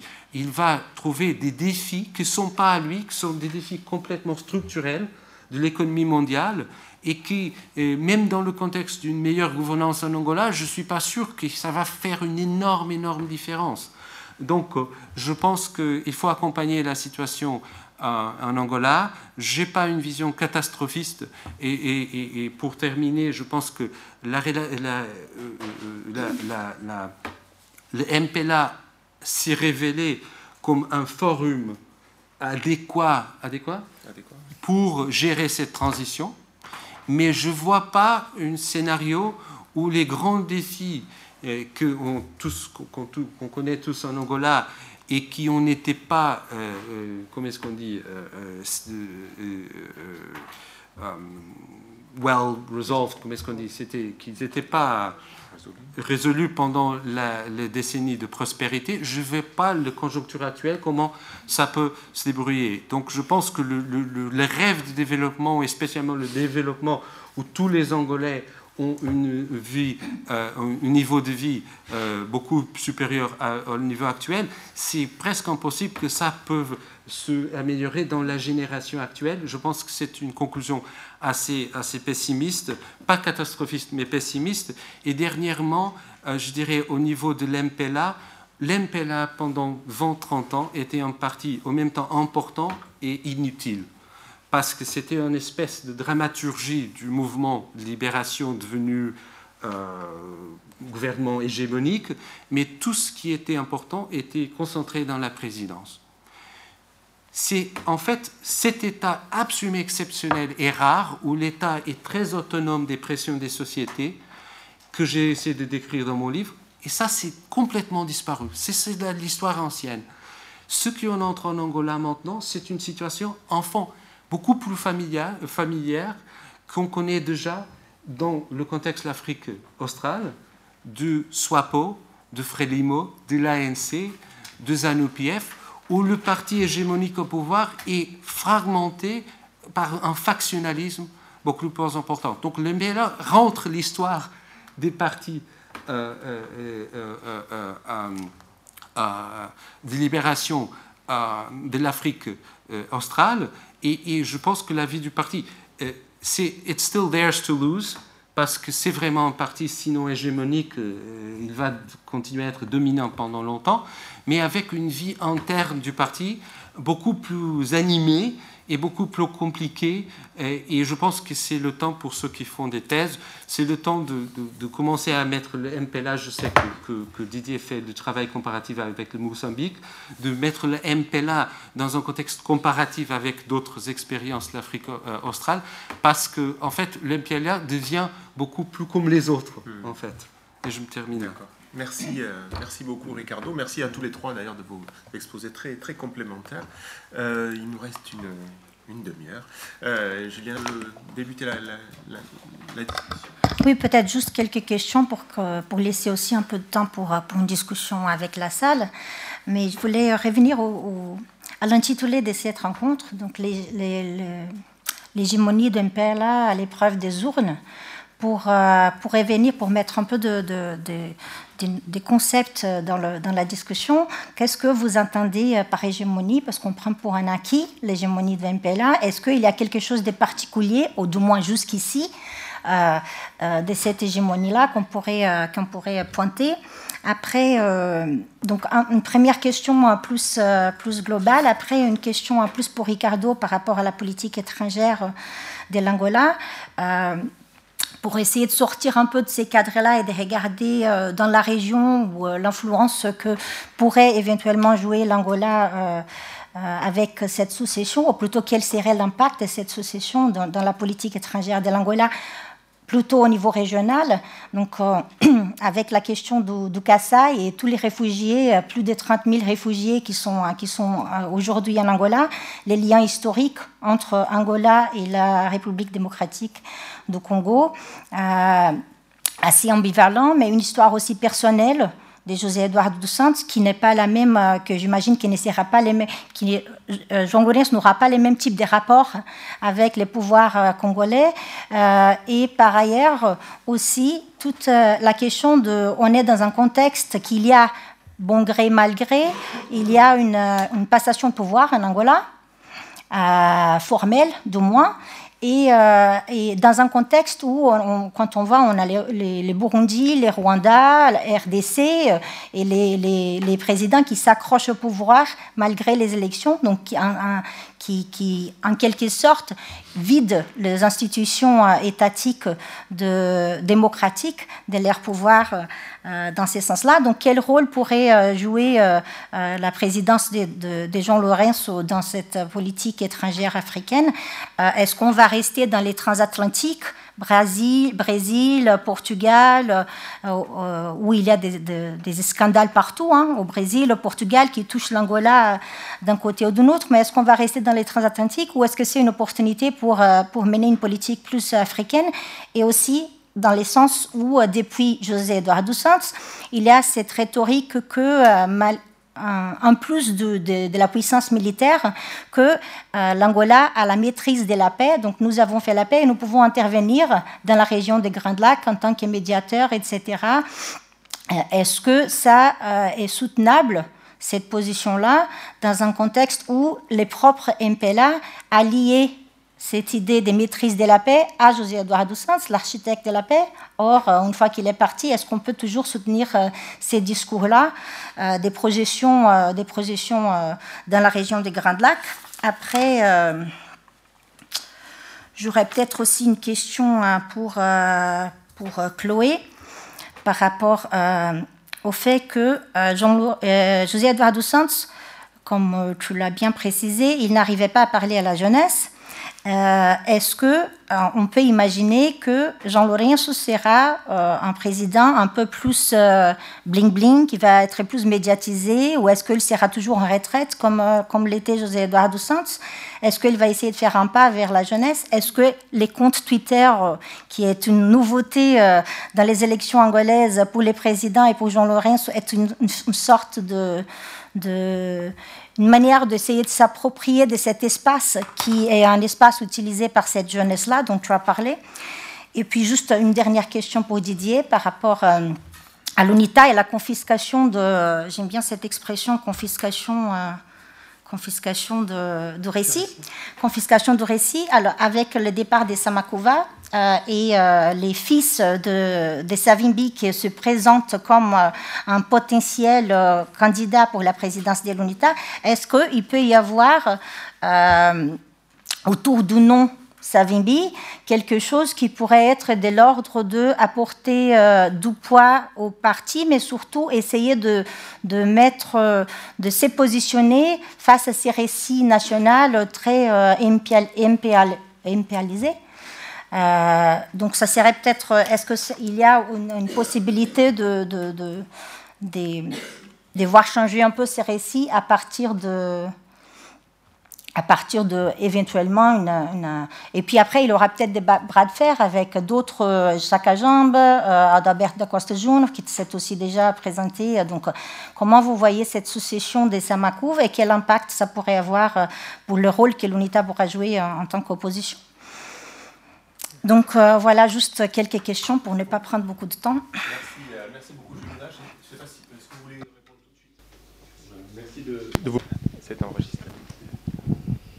Euh, je suis un ex-diplomate allemand. Alors, euh, j'ai deux questions. Une fois, est-ce qu'il y a encore un problème ethnique? On a parlé zone rurale, ville, élite, métisse, etc. la guerre civile avec quand même, euh, si je me rappelle bien, aussi une question ethnique. Est-ce que des situations comme au Kenya pourraient ressurgir euh, en Angola? Euh, La deuxième question, en ce qui concerne le pétrole, on a parlé des problèmes. à l'heure d'aujourd'hui, nous avons un prix du pétrole qui a remonté à cause des histoires des Kurdes et du reste. Est-ce que cette remontée a une conséquences pour l'Angola. Et en rapport avec ça, est-ce que l'Angola, le MPLA ou Madame Isabelle dos Santos ont la maîtrise du pétrole? C'est-à-dire, est-ce qu'ils peuvent effectivement, parce que maintenant c'est beaucoup offshore, c'est des compagnies étrangères, est-ce qu'ils ont la vraie maîtrise euh, de ça? Et de Madame de Santos, euh, la journée à 24 heures, euh, elle gère un empire familial euh, avec des, sommes énormes. Elle, est présidente de Sonangol, elle est dans plusieurs fondations africaines, et, etc., qui gère effectivement tout ça. Merci.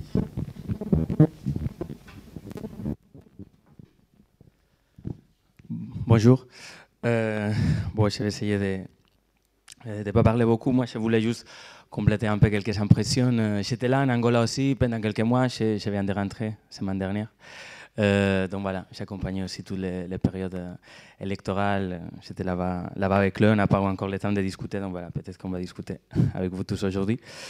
Euh, voilà, je vais dire beaucoup de choses de façon très, très rapide pour que après, voilà, ça passe un peu plus au débat avec, avec tous.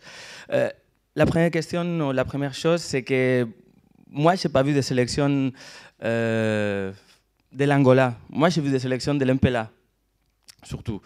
Et pourquoi je dis ça? Parce que euh, bon, je pense qu'il y a cette question aussi de ce mélange euh, et cette appropriation de, euh, de l'MPLA, de qu'est-ce que c'est l'Angola. Et, et, voilà, j'ai vu des sélections où il y a eu un grand contrôle et aussi pas mal de manipulation. Donc je pense que voilà, c'était plutôt une question de, de, de sélection sur euh, de l'MPLA. Et pour vous dire, moi, j'avais reçu un texto sur mon portable euh, les, la veille des de sélections. Et la première, c'était pour me dire euh, pour me dire que oui, vous pouvez consulter ou vous pouvez aller voter, euh, prenez votre carte, machin, tout ça. Et après, ça c'était à, à 18h08. Et à 18h59, j'ai reçu un autre message. Hein sur mon portable. Je n'avais pas donné mon portable à personne pour qu'il m'envoie rien du tout. J'ai reçu un autre texto qui me dit Pour l'espoir d'un futur euh, mieux, euh, vote 4, vote MPLA, vote Joao Lorenzo, vote Angola. Donc voilà, juste pour vous dire pourquoi je pense que c'est de, mieux de parler peut-être des de sélections de, de l'MPLA. Euh, après, Didier et aussi Ricardo, dans les bouquins de Ricardo, il, parle beaucoup de ça, de cette différence de cette euh, mm, euh, tension aux, aux, questions euh, de la différence entre l'Angola des grandes villes, l'Angola de Luanda et l'Angola rurale. Moi, c'était ma première fois là-bas et je trouve que c'est un pays très, complexe. Mais moi, je, pense qu'il y a cinq, points intéressants à débattre. Tu as, parlé aussi vite fait sur un autre point. Un, c'est euh, la question raciale aussi, c'est important. Eh, blanc, métis, noir, c'est une question. La question ethnique aussi, sur les différentes ethnies, tout ça. Même si on sait que les ethnies, c'est aussi un autre débat, mais voilà. Il y a ça aussi. La question partidaire, qui est de l'MPLA, qui n'est pas de l'MPLA surtout, ça c'est aussi un grand, une grande question. Et après, les différences socio-économiques, euh, qu'il existe, qui ne sont, pas que, voilà, que les questions raciales et les questions mais ça, tout ça c'est mélangé dans les questions socio-économiques, qui a pu étudier, qui n'a pas pu étudier, qui a la double nationalité aussi souvent, même s'ils ne sont pas des, ils sont pas riches, mais ils ont l'opportunité d'aller étudier à l'étranger, d'aller étudier dans certaines écoles. Ça, c'est aussi une autre question importante sur l'Angola. Et voilà, euh, tout ça pour ajouter à la question des grandes villes et monde rural qui, qui existe aussi.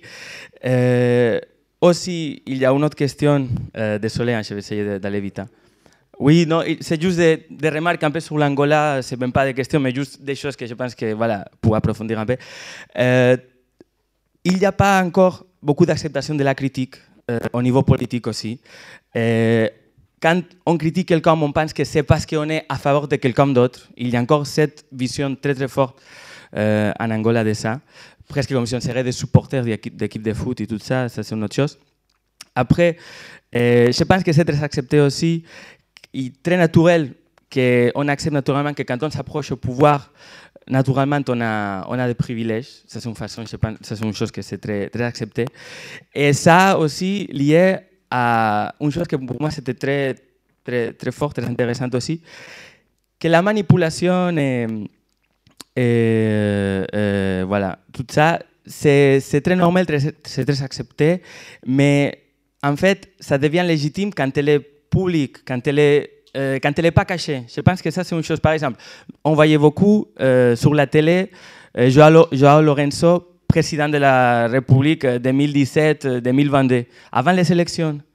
Et, et ça, c'était déjà une façon de manipuler, mais c'était tellement clair, tellement évident que on ne se posait pas de questions, c'était comme ça, c'était normal. Je finis, hein, de, juste des trucs, vraiment désolé. Après, euh, Chloé parlait, oui, désolé, désolé. Chloé parlait aussi euh, du vide un peu sur les, euh, sur les, les, autres parties, la critique et tout. Moi, je pense que surtout, il y a un sentiment de fatigue, de, de, frustration, de scepticisme très très fort et que ça, ça conditionne un peu tout ça. Et moi, mon ressenti, c'est aussi que les jeunes, on va dire, qu'on parlait un peu de jeunesse et tout ça, je pense que les jeunes, vraiment, à ce point, ils s'attendent presque euh, que les vieux partent, euh, attendent de façon naturelle, ils sont un peu acceptés que ça va encore tarder à, à changer les choses. Donc voilà, euh, je pense qu'il y a cette question-là aussi. Et, bon, après, si vous voulez, je, je continue, c'est pas grave. Bon, désolé. Hein. Merci. On va déjà peut-être prendre euh, ces deux questions. Il y a celle aussi de, de Juliana, et puis euh, s'il nous reste quelques minutes, on fera notre. On vous redonne la, la parole. Ouais. Merci pour toutes ces questions et commentaires. Euh, sur la question de, de, de l'hégémonie, comment qualifier cette, cette hégémonie du MPLA qu'on a été effectivement mis dans le titre de cette, de cette table ronde?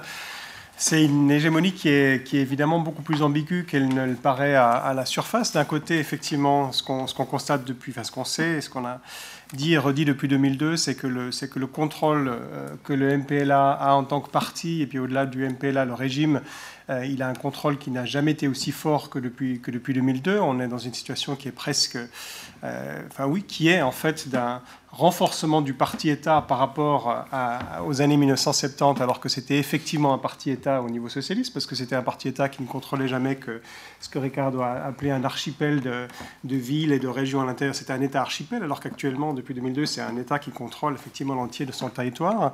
Donc on est dans une, dans une situation encore plus forte de, de parti-État, mais en même temps, on est dans une, dans une hégémonie que je qualifierais de, de, très nerveuse, et on sent bien que, que le MPLA ou le régime a, a, peur de perdre, de perdre le contrôle. La, réaction aux, manifestations des jeunes depuis 2011 était complètement disproportionnée. En quelque sorte, ils ont créé euh, presque le mouvement des jeunes en, réagissant avant même la première, manifestation, des jeunes qui n'a recueilli que quelques, que quelques individus par une énorme manifestation en faveur de la paix pour dire que ceux qui sont contre eux sont pour la guerre, etc. Donc ils ont, aidé en quelque sorte l'éclosion du phénomène des, jeunes. Ils ont, été très, euh, très répressifs aussi euh, euh, là-dedans. Là, Donc on sent une névrosité là derrière. La, façon dont, l'appareil de sécurité a réagi à ce qui s'est passé au Montebello, dans cette secte dont on a parlé tous les deux, euh, montre aussi qu'il y, a une peur de perdre le contrôle. J'ai l'impression que notamment par rapport aux manifestations dans les villes, il y a comme une espèce de politique du seuil. Comme ça, on a très peur que si on dépasse un certain seuil, euh, la situation perdra, enfin que le, le, MPLA pourrait perdre le contrôle de la situation et devoir en fait euh, en, en, venir à une répression beaucoup plus brutale, beaucoup plus, euh, beaucoup plus euh, sanglante, ce qui effectivement serait évidemment un problème surtout pour les victimes de cette répression, mais aussi pour le régime vis-à-vis -vis de sa projection euh, à, l'extérieur. Donc c'est une, une, hégémonie qui est à la fois complète et très euh, et quelque part très fragile, je dirais aussi. Euh, je, je, retrouve les, questions. La succession de, de Samakouva, c'est vrai que c'est un peu, c'est un peu tôt pour, euh, pour, en, pour en parler, je pense, même si c'est, important. Alors là aussi, on parle de partis euh, divisés et factionnalisés. Je pense que ça va faire ressortir les, les, factions à l'intérieur du parti, entre ceux qui étaient vraiment le cœur du pouvoir de Jonas Savimbi, euh, les gens surtout originaires de, de Andulo et Bailundu. Ce n'était pas le seul cas au départ, mais ça l'est devenu euh, durant, durant, la, durant la guerre civile, vis-à-vis de ceux qui sont, ceux qui sont venus plus tard comme, technocrates plutôt que comme militaires. Donc il y aura, des tas de, tensions effectivement à l'intérieur du parti entre les anciens militaires, les nouveaux technocrates, ceux qui viennent du centre du pays, ceux qui viennent, d'ailleurs, les jeunes. Il y a toute une génération de jeunes avec, euh, euh, comment il s'appelle, euh, Chiaka, qui est le, président de la jeunesse de l'UNITA, qui a un poids très fort au centre du pays. Enfin bref, il y a beaucoup de possibilités. Là, je pense que le retour du fils de Savimbi, moi j'ai de la peine à y croire pour l'instant, mais, euh, mais je ne sais pas. Et effectivement, je pense que ce sera un moment où il y aura de la négociation à l'intérieur du parti entre ceux qui sont les tenants d'une aile plus dure, avec un retour à un discours plus, euh, plus racial, éventuellement tribaliste ou ethniciste, euh, ça on verra, et, et, ceux qui sont plutôt les technocrates qui étaient quand même représentés par, par Samakouva jusqu'à jusqu'à maintenant.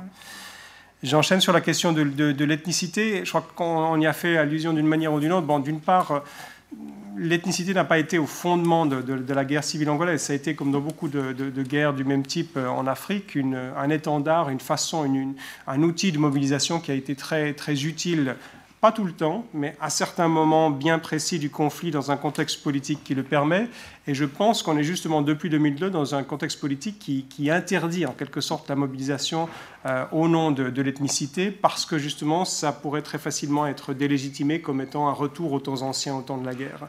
Et ça c'est aussi un des dilemmes, une des, expressions du dilemme de, l'UNITA, qui pourrait en quelque sorte mobiliser sur, euh, un, sur un argument ethnique, mais qui ne le fait surtout pas.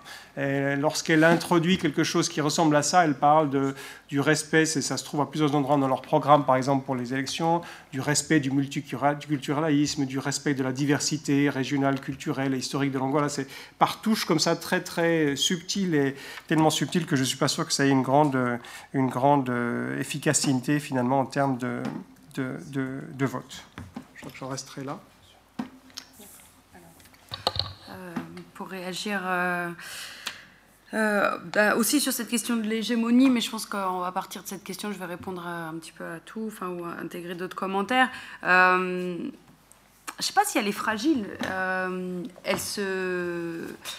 Le fait qu'elle se sente mise en danger, c'est plutôt une preuve de sa force. C'est-à-dire qu'elle est, elle est plutôt consciente de, de, que c'est pas gagné et, tente de se réinventer en permanence.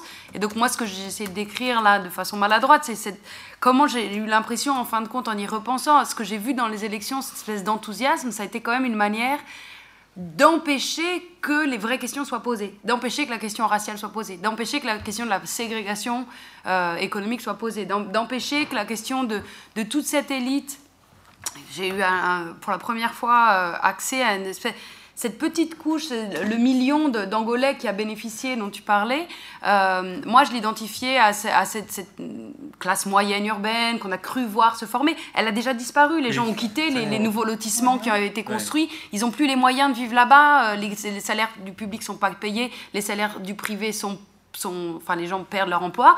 Donc voilà, cette petite classe moyenne, elle s'est défaite. Mais il reste une autre classe encore plus réduite qui en fait ne vit pas en Angola.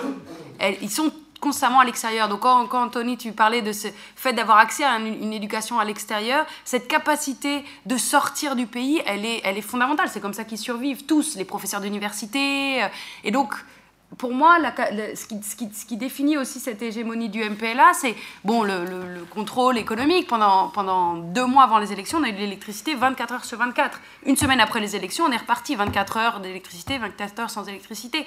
Enfin, c'était, on se dit, mais c'est pas possible. Pourquoi ça marche pendant, pendant deux mois quoi? Ils ont vraiment les moyens de. Quand on, quand on se dit, ils ont, ils ont débranché la lumière, c'est vraiment ça. On a vraiment la, la sensation qu'il y a un contrôle hyper direct sur ces biens-là, sur les biens de consommation. On a eu accès à des biens, les supermarchés étaient pleins pendant deux mois. Euh, Tony, tu nous diras si tu as vu déjà la semaine dernière que les produits ont commencé à disparaître, mais c'était des produits, ils ont fait tout. Apparemment, il y a vraiment des pressions sur les entreprises pour, malgré la dévaluation du Kwanza, faire venir des produits pas chers. On avait du, lait UHT qui périmait au bout d'une semaine, mais il était en vente, on pouvait l'avoir, il y avait du lait en brique. Quoi. Et, enfin, c'était vraiment impressionnant cette capacité à mobiliser les moyens économiques au moment où on en a besoin. Euh, donc ça, pour moi, c'est vraiment une, des grandes forces qu'on peut qu'on peut pas minimiser. Hein. Euh, pourquoi le vote rural, il est facile à acheter avec une bicyclette, alors qu'en ville, il faut mieux donner une, moto, quoi. Donc voilà, ça coûte un peu moins cher aussi euh, à la campagne. Mais, mais, mais, pour moi, il y a aussi vraiment cette capacité à empêcher la formation d'une classe d'intellectuels qui pourrait vraiment commencer à, faire, à, ébranler les choses, à avoir un discours qui soit à la fois construit, qui soit légitime à l'intérieur. Ce qui se passe, c'est que beaucoup d'intellectuels critiques finissent par cette fatigue dont tu parlais, Tony, finissent par partir. Les artistes, ils ne gagnent pas d'argent en Angola, il faut qu'ils fassent des concerts en Europe. Bon, ils font des concerts en Europe, ils vont être pris ici, on écoute MCK, pas les grands, ah, on dit ah, vraiment, il y a un discours contestataire, etc. Mais bon, ils ont pas, c'est pas en Angola, ils n'arrivent pas à, mobiliser les foules. Euh, je parlais des, universitaires. Moi, ça fait cinq ans que je vais en Angola, que j'essaie de, bosser avec des collègues, de faire des collaborations. On n'y arrive pas, quoi. Il n'y a pas, pas d'émergence de cette classe-là. Et, ça, je pense que c'est vraiment Euh, pour moi, voilà, le, fonctionnement il est hégémonique, il est aussi dans cette capacité d'empêcher un contre-discours, d'empêcher euh, un développement d'un imaginaire où on pourrait se dire, bon, l'Angola pourrait être autrement. Donc il y a Raphaël Marx, qui est très critiqué parce qu'il il, reçoit des, fonds américains. Euh, Tibéran, qui a fait sa crise de, sa, grève de la faim, qui a, été très, très médiatisée, euh, surtout au Portugal. Bon, bah, maintenant, il est beaucoup beaucoup au Brésil, mais enfin voilà, pour avoir été un peu avec lui, pour survivre, il est obligé de, s'externaliser. Donc il devient un défenseur des droits de l'homme angolais. Bon, bah c'est bien, on en a 12, mais euh, mais c'est pas eux qui vont, qui vont changer les choses sur le fond. Donc cette capacité vraiment à, à exclure et, à empêcher qu'un discours se forme, c'est assez impressionnant. Très bien. Euh, je vais euh, essayer d'être plus euh, précis. Euh, avant, j'étais un petit peu lent, je cherche les, mots en, français. sur l'hégémonie, moi, je, suis tout à fait d'accord avec ce que vous avez dit, mais j'utilise l'expression d'une façon encore plus restreinte. Pour moi, c'est 2002 à 2012. C'est un, moment assez artificiel, juste après la guerre civile, où l'MPLA était énormément puissant, mais les forces sociales que pourrait le contre, euh, poser un contre-pouvoir avaient presque disparu. Et ça n'était jamais l'expérience de l'MPLA pendant 50 ans, parce que euh, dans les années 60, l'MPLA avait des problèmes internes très importants, aussi dans les années 70, comme on sait, il y avait un défi euh, des colons portugais, de l'État portugais assez brutal et, difficile pendant les années 60 et début des années 70. Et il y avait les autres deux mouvements de libération avec des narratifs sur l'Angola euh, complètement différents et il y avait l'Afrique du Sud, l'Amérique, etc. Donc, et les années 90, je pense que euh, quand je parle avec les historiens du, conflit, comme par exemple Justin Pierce et, Didier qui connaît le conflit dans, le, euh, plateau très bien, euh, le NITA n'était pas le RUF de la Sierra Leone, c'était un autre État. C'était un véhicule extrêmement puissant avec un budget plus grand que la plupart des États en Afrique dans les années, au milieu des années 90, euh, à certains moments au moins, et avec une capacité extraordinaire. Quand l'unité a été, euh, comme est-ce qu'on dit, euh, defeated, il y avait 105 000 hommes qui sont venus de la brousse avec 300 000 dépendants. Ça, c'est une machine de guerre sans précédent. Donc, L'MPLA a vécu depuis la fin des années 50, 1960, quand ils étaient créés, jusqu'à 2002, comme en partie au pouvoir, mais très assiégé. Donc l'hégémonie commence euh, en avril 2002. Et je pense qu'à partir de 2012, on a un parti entre l'hégémonique et les, et les, partis dominants, pour être un petit peu euh, dans la science politique, mais avec des défis euh, de la société civile, de l'opposition, le besoin de jouer un jeu de democratic authoritarianism ou electoral authoritarianism, qu'avant il n'avait même pas besoin d'exercer. De, de, Donc je pense que cette hégémonie existe, mais elle est maintenant en train d'être contestée. Et je, je fais pas de, je pense que le, le, parti a la capacité de rester au pouvoir pour la prochaine génération. Ah, mais mais, mais, mais c'est une hégémonie très contestée et spécialement par les jeunes, mais aussi à l'intérieur du parti, où les gens puissants, ils veulent pas l'argent, ça suffit pas, ils veulent le pouvoir euh, qu'ils n'ont pas eux pendant les années de chantage. Euh, la question de classe qui était mentionnée ici, je pense que pour, vous donner un exemple, entre 2002 et 2012, le, la taille de, la fonction publique a doublé en Angola. Donc, et, les, gens du, du, qu'on dit, le,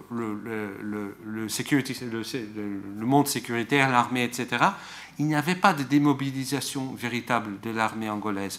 Donc, euh, les gens qui sont payés directement par l'État, ça a vraiment multiplié directement. Et si on euh, pense aussi à les, les, entreprises étatiques, ce que l'MPLA a essayé de faire pendant les années du boom, c'est de, comment est-ce qu'on dit, internalize le processus de formation de classe. Ce n'était pas la création d'une classe moyenne spontanée dans la société, c'était un processus de on, est, euh, comment est-ce qu'on dit, nourri parce qu'on est au sein du parti. On ne les nourrit pas en tant que citoyen angolais, on les nourrit en tant que bénéficiaire de la vie interne du, du parti. et un des problèmes à moyen terme, c'est ce que Chloé vient de dire, même cette classe, pas l'élite, mais cette classe moyenne urbaine qui bénéficiait pas seulement avec des salaires, mais ajudas de custo, prémios, cabage de Natal, tous ces argents qui circulent de façon plus informelle, ça, tout ça est terminé. Il y a des grèves en jouant, en, pas très grandes, mais des gens, de, des, vétérans, vétérans euh, de, l'armée qui n'étaient pas payés par le fonds de pension euh, depuis 3-4 mois. Euh, d'habitude, le gouvernement angola ne veut pas fâcher les vétérans des gens de, l'armée, mais il n'y avait pas suffisamment d'argent. Donc il y a un processus de déclassement qu'il faut on est dans le domaine de l'anecdote parce que je n'ai pas de data, mais, mais on est vraiment, c'est quelque chose qu'on doit euh, accompagner d'une façon ou d'autre. La question de la politique étrangère. Moi, personnellement, je pense que l'Angola euh, a eux une. Euh, maintenant, ils ont, je ne veux pas dire qu'ils sont une présence bénigne dans le contexte régional, mais l'Angola ne veut pas avoir un État en faillite à côté. Ils sont très préoccupés avec le Congo. Euh, et ils sont très dessus avec Kabila, qu'ils ont mis à pouvoir son père. Et l'Angola est de facto maintenant, au moins le beau-fils du président, il est du côté de Moïse Katombe euh, au Congo. Et il voit Kabila comme un vrai problème. Il veut pacifier le Congo. Euh, ça peut, tout peut se passer. On peut avoir une intervention militaire angolaise en 2015, en 2018. mais c'est vraiment peut-être le seul euh, domaine africain qui préoccupe, qui est en première ligne pour le, président Lorenzo. Sinon, franchement, l'Angola a une vision très atlantiste et très mondialisée. Par exemple, euh, corrige-moi si, j'ai tort, mais dans les commentaires faits par le, le, discours du président Lorenzo la semaine dernière, il a fait une liste de 12 pays avec lesquels il veut avoir des relations, privilégiées. Il n'a pas mentionné le Portugal, mais il n'a pas mentionné les pays africains. C'est le Japon, la Russie, les États-Unis, le Brésil euh, et tout ça.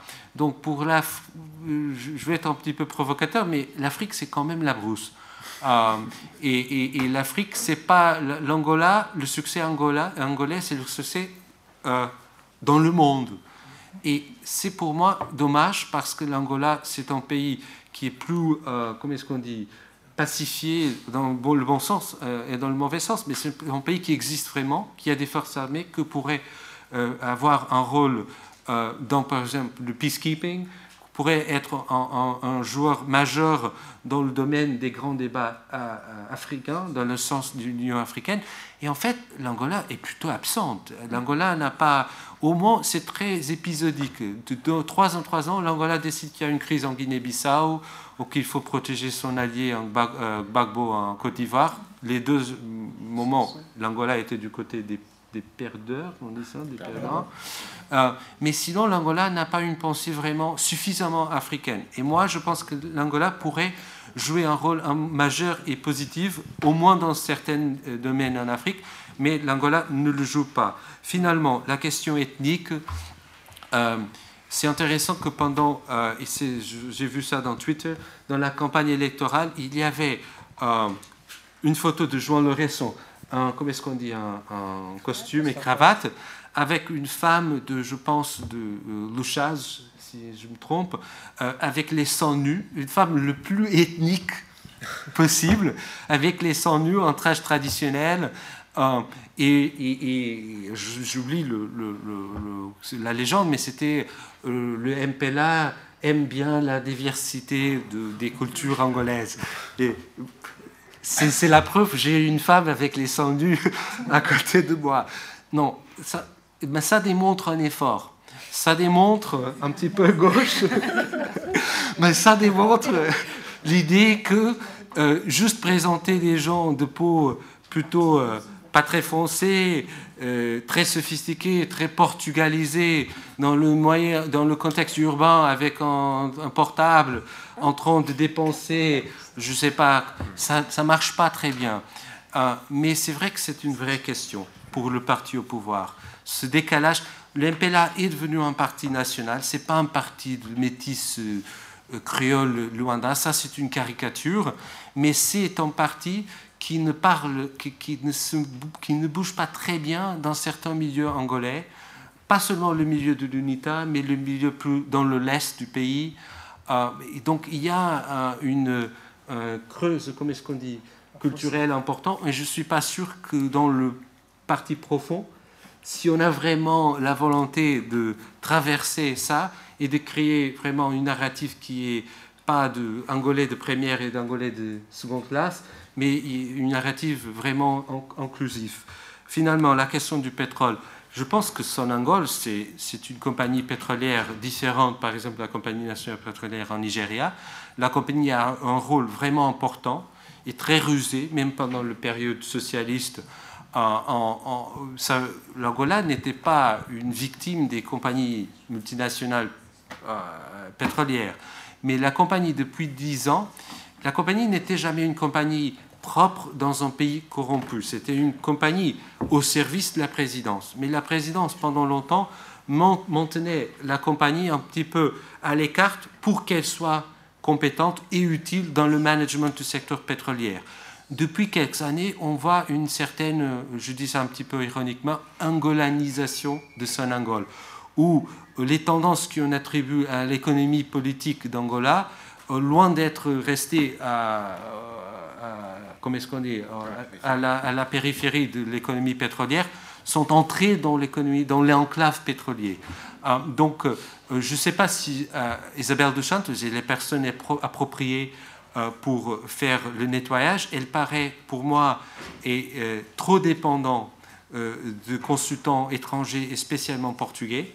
Et moi, je suis portugais, je n'ai rien contre les portugais, mais ce sont des gens qui ont servi les mauvaises pratiques pendant très longtemps. Donc, par exemple, je ne sais pas si maintenant ça va être eux qui vont réformer la compagnie, mais c'est aussi politiquement très tendu en Angola quand des cadres et je parle aussi des cas très compétents de Sonangol, qui sont des gens honnêtes, sont mis à l'écart avec le prétexte de la réforme pour que consultants du Boston Consulting Group, de PricewaterhouseCoopers, des boîtes d'avocats portugaises les remplacent.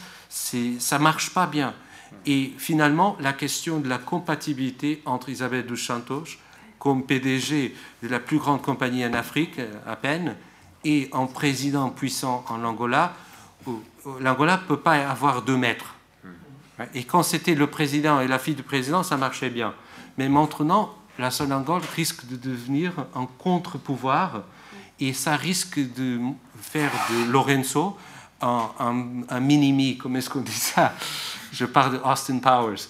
Euh, et, et, ça, ça va se passer très très mal. Donc je pense que peut-être, je suis pessimiste, mais je ne pense pas que cette relation Isabelle Duchamp, c'est quelqu'un de très imperious, comme est-ce qu'on dit, euh, impérieuse, très très. Euh, elle va pas. Euh, la relation avec Jean Lorenz, ça va pas être simple. Bon. Merci beaucoup. Je crois qu'il y avait une question, mais on a déjà un peu dépassé le temps. Donc je sais que Ricardo va prendre son, son train. J'ai 10 minutes. On peut Alors une dernière question. Non, non, informellement plutôt. Un voisin namibien. Oui, oui euh, je, m'appelle Alfredo, je suis chercheur invité ici au série. Euh, j'ai des, euh, des, petits points. au début de votre exposé, Ricardo, vous faites des conclusions. Des conclusions. D'abord, pour vous, la gestion économique a été bonne. Non, non. Moins horriblement catastrophique que par exemple le Nigeria. Ok, la gestion économique a été plutôt bonne. Et le problème est plutôt l'échec sur le plan politique. Pourtant, la conclusion finale que vous faites est plutôt pessimiste. Je voudrais savoir pourquoi, si la gestion économique euh, a été bonne, donc ça veut dire qu'il y a peut-être euh, une bonne trajectoire pour l'avenir. Je partage votre analyse sur la normalisation de, du MPLA, parce que je suis bien, donc je Mais cette normalisation, pour moi, c'est aussi une rupture. Parce que là, vous parlez aussi de, de la continuité, parce que Lorenzo n'a pas, il a nommé 10 ministres qui faisaient partie de l'ancienne équipe, mais 10 ministres sur 33. Donc déjà, je pense qu'il y a aussi une, euh, une, rupture. Votre, votre avis sur ça est-ce que je peux réagir en anglais très vite? Um, no, I, I just to, I think you're right, um, but I, I, think they were able to manage the economy in the way that the place didn't come crumbling down. But the fundamentals of the Angolan economy is that there's nothing else, right? So even if you, in English, they say if you put lipstick on the pig, it's still a pig, right? Uh, exactly. And the Angolan economy is so dependent on oil that you can stem the crisis here and there uh, but the fundamentals is that the economy didn't diversify. Um, there was a lot of rhetorical emphasis, as, as uh, Didier mentioned, on industry and agriculture. Um, and there's nothing wrong with that in theory. In fact, those are the two arenas that would also generate jobs. But in practice, either nothing happened, or you know, you can do firm level studies in, which says, okay, this company here went well. Uh, there are some success stories, but you know, statistically, Angola is actually more dependent on oil exports in 2014 than in 2002, right? So um, there, there's only so much you can do with that sort of context. Um, and arguably, they've stemmed the worst consequences um, in the last three years. But they're against the wall. Uh, they've already gone to Goldman Sachs, they've already gone to the World Bank. The IMF didn't work out. Uh, they're massively dependent on Chinese loans, which are not concessional loans, they're actually expensive loans if the oil price doesn't increase very, very significantly in the next year and a half, uh, what's happening next? I mean, I don't think you're going to have electricity 24 hours a day, but anyway, we can talk. Euh, merci Ricardo. Didier, tu voulais... Oui, juste très rapidement sur, sur ce point, un point qu'on n'a pas tellement euh, pas, eu le temps d'évoquer, évidemment on n'a pas le temps de tout faire, mais euh, par, par, rapport à la question de la diversification de, de l'économie, moi il me semble aussi que, en tout cas par hypothèse, le, le, c'est pas seulement une faillite, c'est vraiment une volonté de garder la concentration sur la rente pétrolière, parce que la, la, le gros avantage de la concentration sur la rente pétrolière, c'est que ça permet un contrôle plus facile de qui sont les opérateurs et ça permet de bien redistribuer, on redistribue la rente et on fait en sorte qu'il y ait du développement économique, certes, mais c'est un développement économique qui est dans un, dans un cadre assez, assez, assez clairement déterminé et surtout contrôlé par, par le régime. On, y avait, on avait publié un article d'Olivier Vallée là-dessus dans, le, dans, dans, un numéro de Polaf, justement sur l'Angola en 2008, où il mettait comme, comme un des risques potentiels, il appelait ça la, la reproduction élargie du capital angolais, où il disait la, la, diversification du capital angolais peut être en fait un grand risque pour le, pour le MPLA parce que ça peut donner lieu à l'émergence d'une espèce de classe capitalisée, capitaliste internationalisée qui serait un, contrepoids éventuel au pouvoir du, du, MPLA. Et je pense que le enfin, de Santos a été très bon, entre guillemets, avec des résultats économiques catastrophiques, mais très bon au sens politique, en gardant comme ça cette, cette, cette non-diversification et cette centralisation sur le, sur le pétrole. En fait. Et au niveau des projets individuels, on,